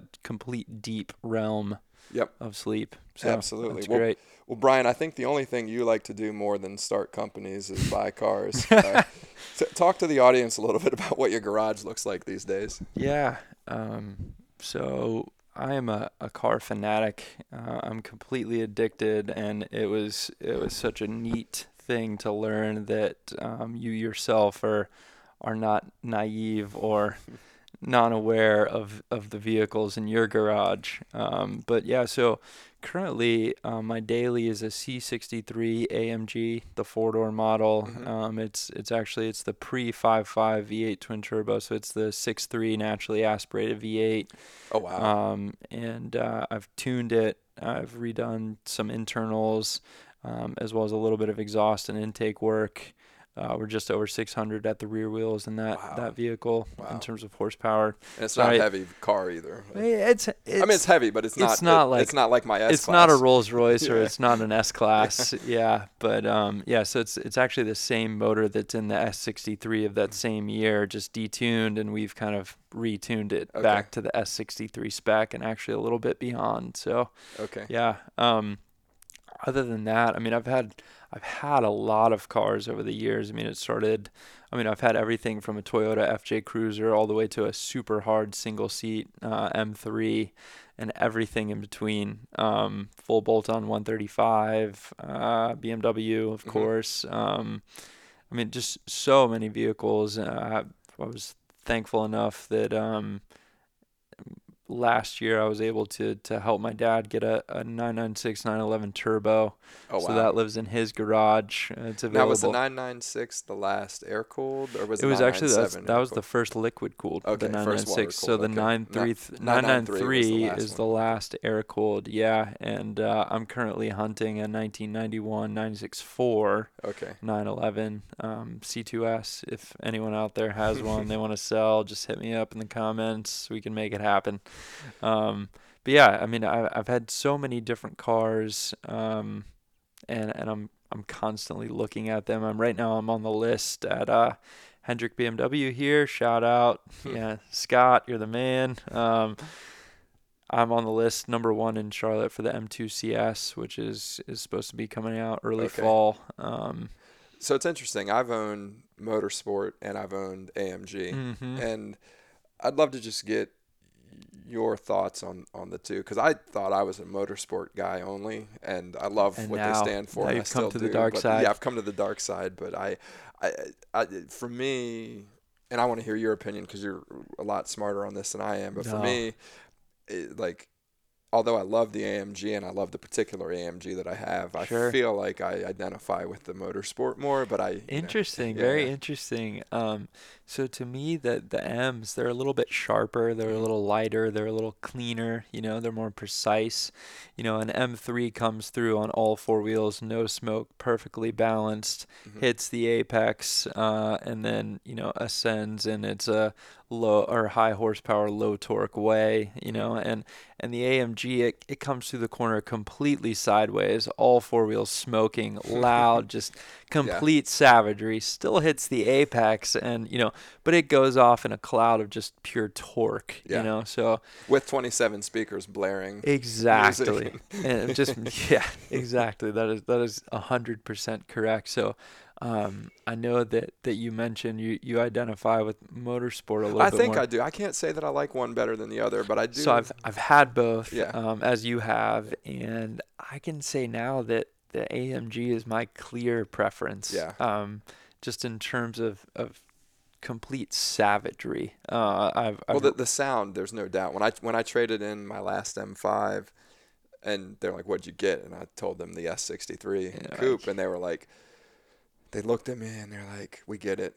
The the, The the sales reps, and they were like, "The one thing that we can never touch AMG on is the sound. Yeah. it's it's it, it is. It's a savage sound, and yet it's the most comfortable and refined ride. Like it, It's amazing, Yeah. isn't it? They they give you the best of both worlds. Yeah, the the M's. I know that they they've started to pipe the exhaust note in through the speakers, that's and I knew once that Yeah. they did that, they kind of lost my attention a little bit in terms that's of for their Tesla. rawness. Tesla needs to do that. Like you- you, Precisely. can do it naturally with your engine. Exactly. Yeah. If you can't do it naturally, then you're doing it wrong, yeah. in in my opinion. So yeah.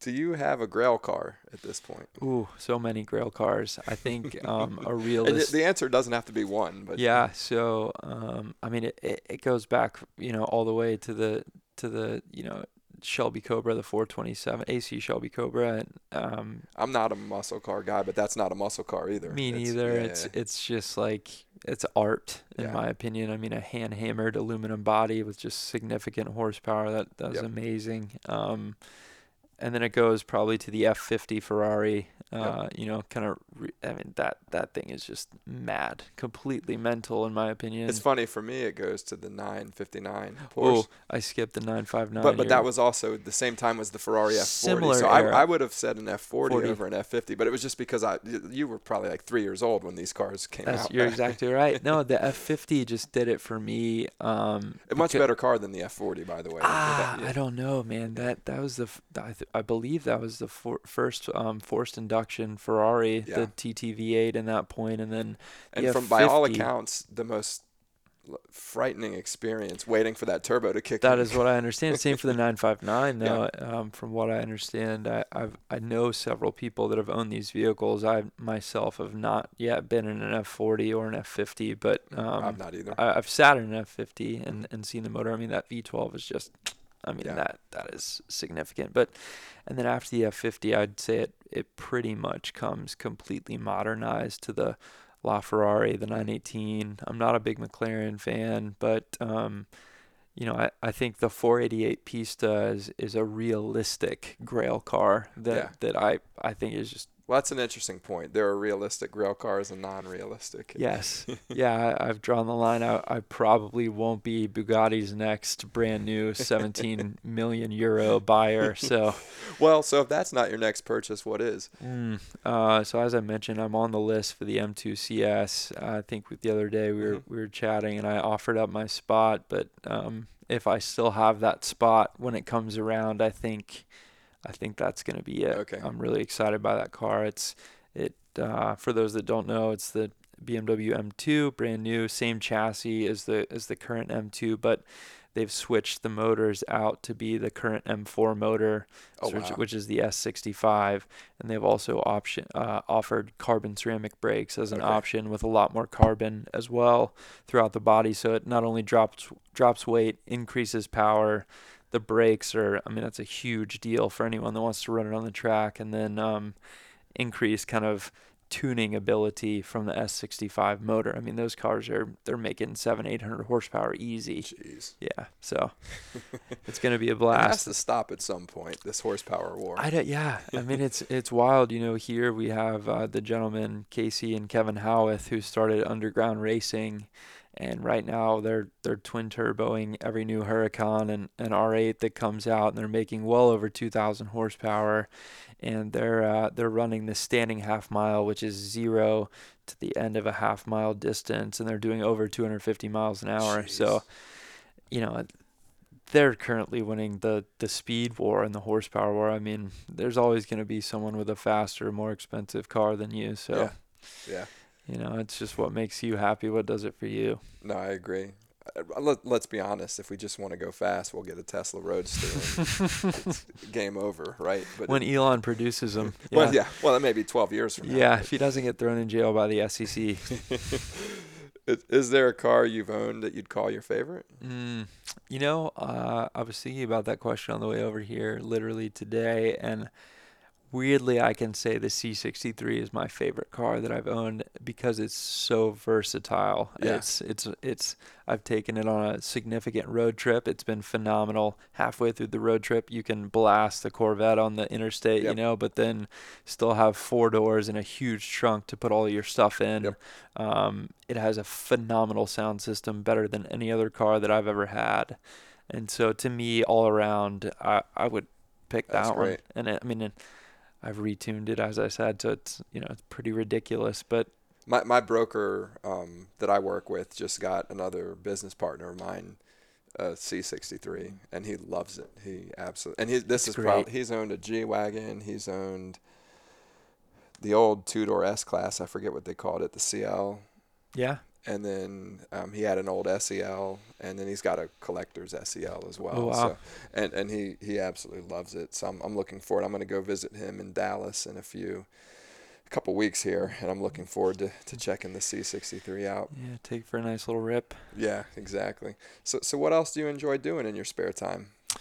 Um, let's see. I, I enjoy. Uh, so I, I went to college at Charleston, so I inherently enjoy eating.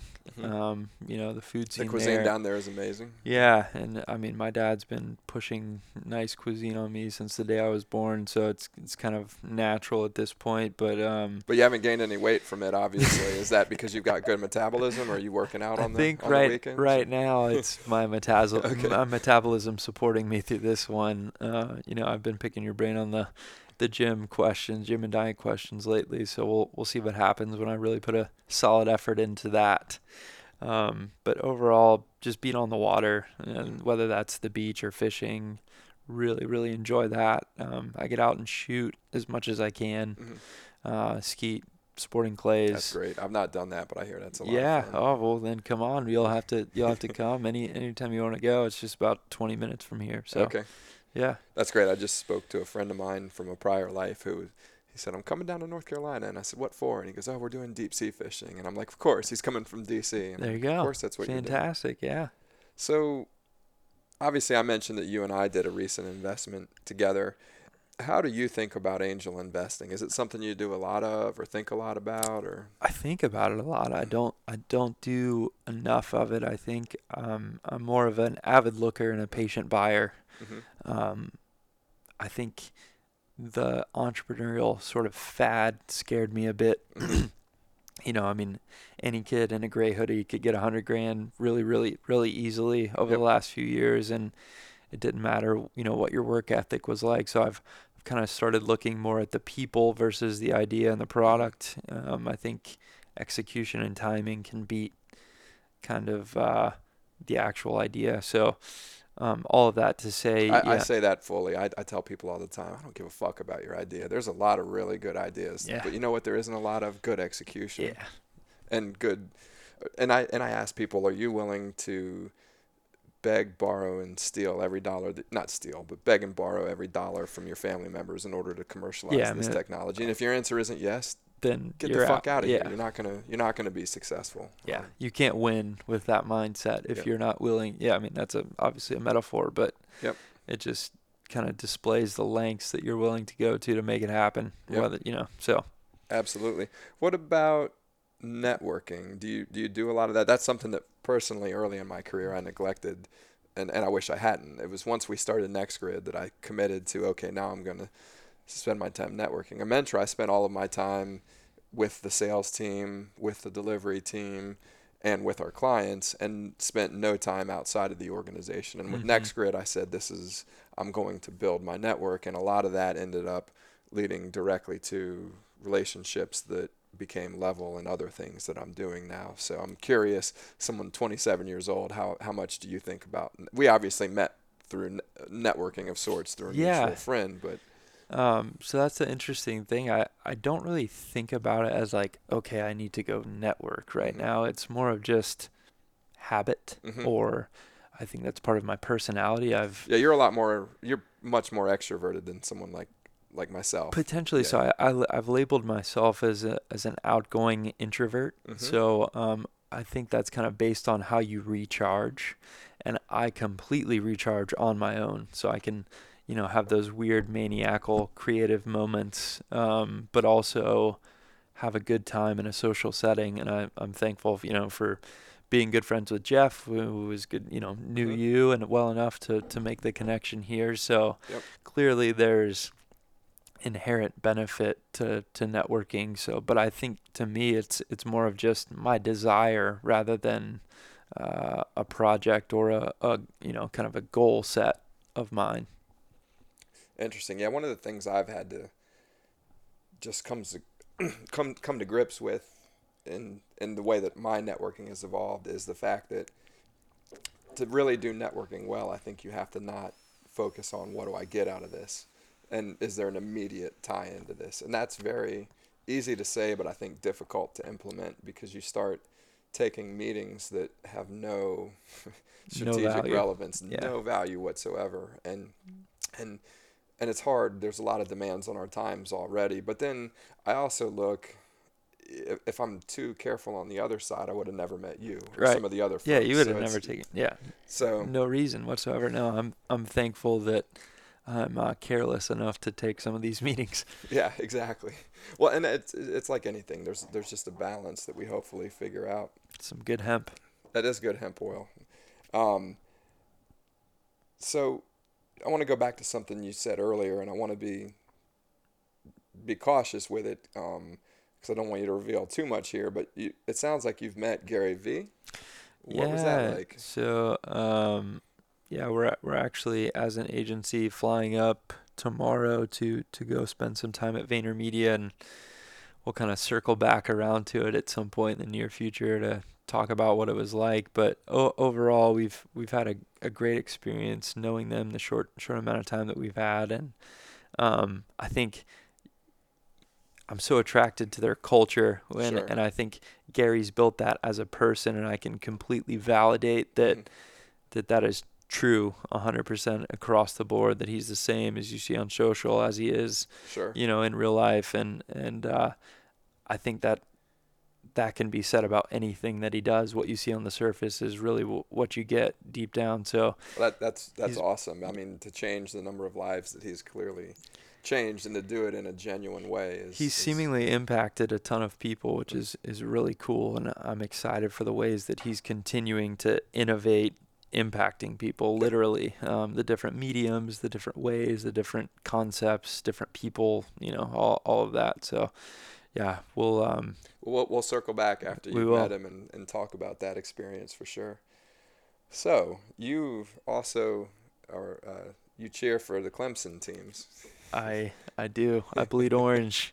The Clemson teams. So so I, I and, come uh, from an old school ACC family. My dad and brothers and my aunt all went to UVA, and oh, so you were the black sheep. I was the black sheep. Did not go to UVA. Yeah, um, and where'd you go? I went to George Mason, which is a large public school and then, in Virginia. And then yeah, I went to yeah, Duke yeah. Oh, there so it is. Small private school. Yeah, yeah, yeah. That small private school. Yeah, we don't know them by their basketball team no. or football team. Or lacrosse really. team. Nope, nope, no. so but but but but going back to you know I was a fan when ACC might have been seven. This was pre Florida State, and Clemson ruled the roost back then. And Clemson, in fact, had beaten UVA. I don't think UVA had ever beaten Clemson in their history, if I'm not mistaken. So they were the original powerhouse of the ACC. But then there was a good 10, 15 year period where the ACC was all about Virginia Tech, Miami, Florida State. Um, ACC wasn't shit in the in the national scene. Let's be honest. No. And now you look, it's hard to argue that. It, it, it's not hard to argue that Clemson is the best program in the country. Sorry to the Alabama and the Auburn fans, but at the very moment, two out of three, clearly built for long-term success. What and, and again, I'm not somebody who watches the program closely, but as an ACC fan in general, I'm obviously impressed with what they're doing. What do you think changed in the program to to turn it into such a great program now? Yeah, I mean, I, I think it's pretty obvious that it's the leadership mm-hmm. there. I mean, I think um, Dabo obviously has has completely changed the game in terms of what it means to deliver leadership. I think you look at the way that Saban does it versus the way that Dabo does it, and I think those are comparable in terms of the best two programs in the country right now. Auburn, no shot. Uh, just sorry. Sure, sure. um, but but yeah, I, I'm I'm so thankful that Clemson was able to to figure out how to hire a guy like Dabo and let him work his way up and and now he has command of the ship and and you can see the fruits of his his labor that he's been sowing for an, over a decade now. Mm-hmm. Um, but yeah, I he would refuse it, but I, I can single handedly say that it it's it's Sweeney. That's awesome. What lessons can we as business people take from a winning program like theirs? Um, I think we can take a lot of cars out of their culture. That's for sure. Mm-hmm. I think it's it's really interesting how they're a very people first program. I mean, he said himself, um, he wants to serve the players' hearts, and then that will in turn allow them to be better players versus forcing them to be better players and Mhm. skipping the kind of who you are as a person part. Um, I think that for us as leaders can be easily turned into our just corporate culture in general. um, Yeah, it's interesting. Not not the same thing, but I, one of my mentors, who eventually I'm going to get on the podcast when I good enough at doing it. um, he he he likes to say um, quite a few uh, quite a few different things, but he talks about change management, and he's written a book on change management, and he's one of the experts. And and um, and again, I hope to have him on the podcast at some point here shortly. Um, but he says the number one thing that companies get wrong in change management is they focus on what it means to the company. And employees don't give a shit. They care about themselves. And so the first thing he does when planning a large change management, and, and this gentleman has done at Georgia Pacific, at mm, Medtronic, some very large huge, change management efforts. huge businesses. And the, he starts everything starts with what does this mean for the individual because it's the individual who's going to make it happen. And if they're brought in on the vision, it's going to run more smoothly. And if they're not, then it's you're you're, you're going to have Mhm. have trouble. And it sounds like um, we're, you're seeing the same thing at Clemson. We focus first on on the players and, and what they're doing, and if we make them happy and they feel good and they feel empowered to make good decisions, they're going going to do that. Yeah, I feel like that's the same thing that my parents did for me. So I mean, it kind of all ties back in. It, it's just it's neat to see, uh, yeah, a players first program sort Yep. of. Absolutely. Yeah, it, it's really interesting. I um I went to George Mason for undergrad and we've been struggling for 30 years to try to get a football team. And we there was a member of the board of visitors or the board of regents, I can't remember the two, who said we don't want to be known for our sports program. And he said that the year after the final four run. Mm.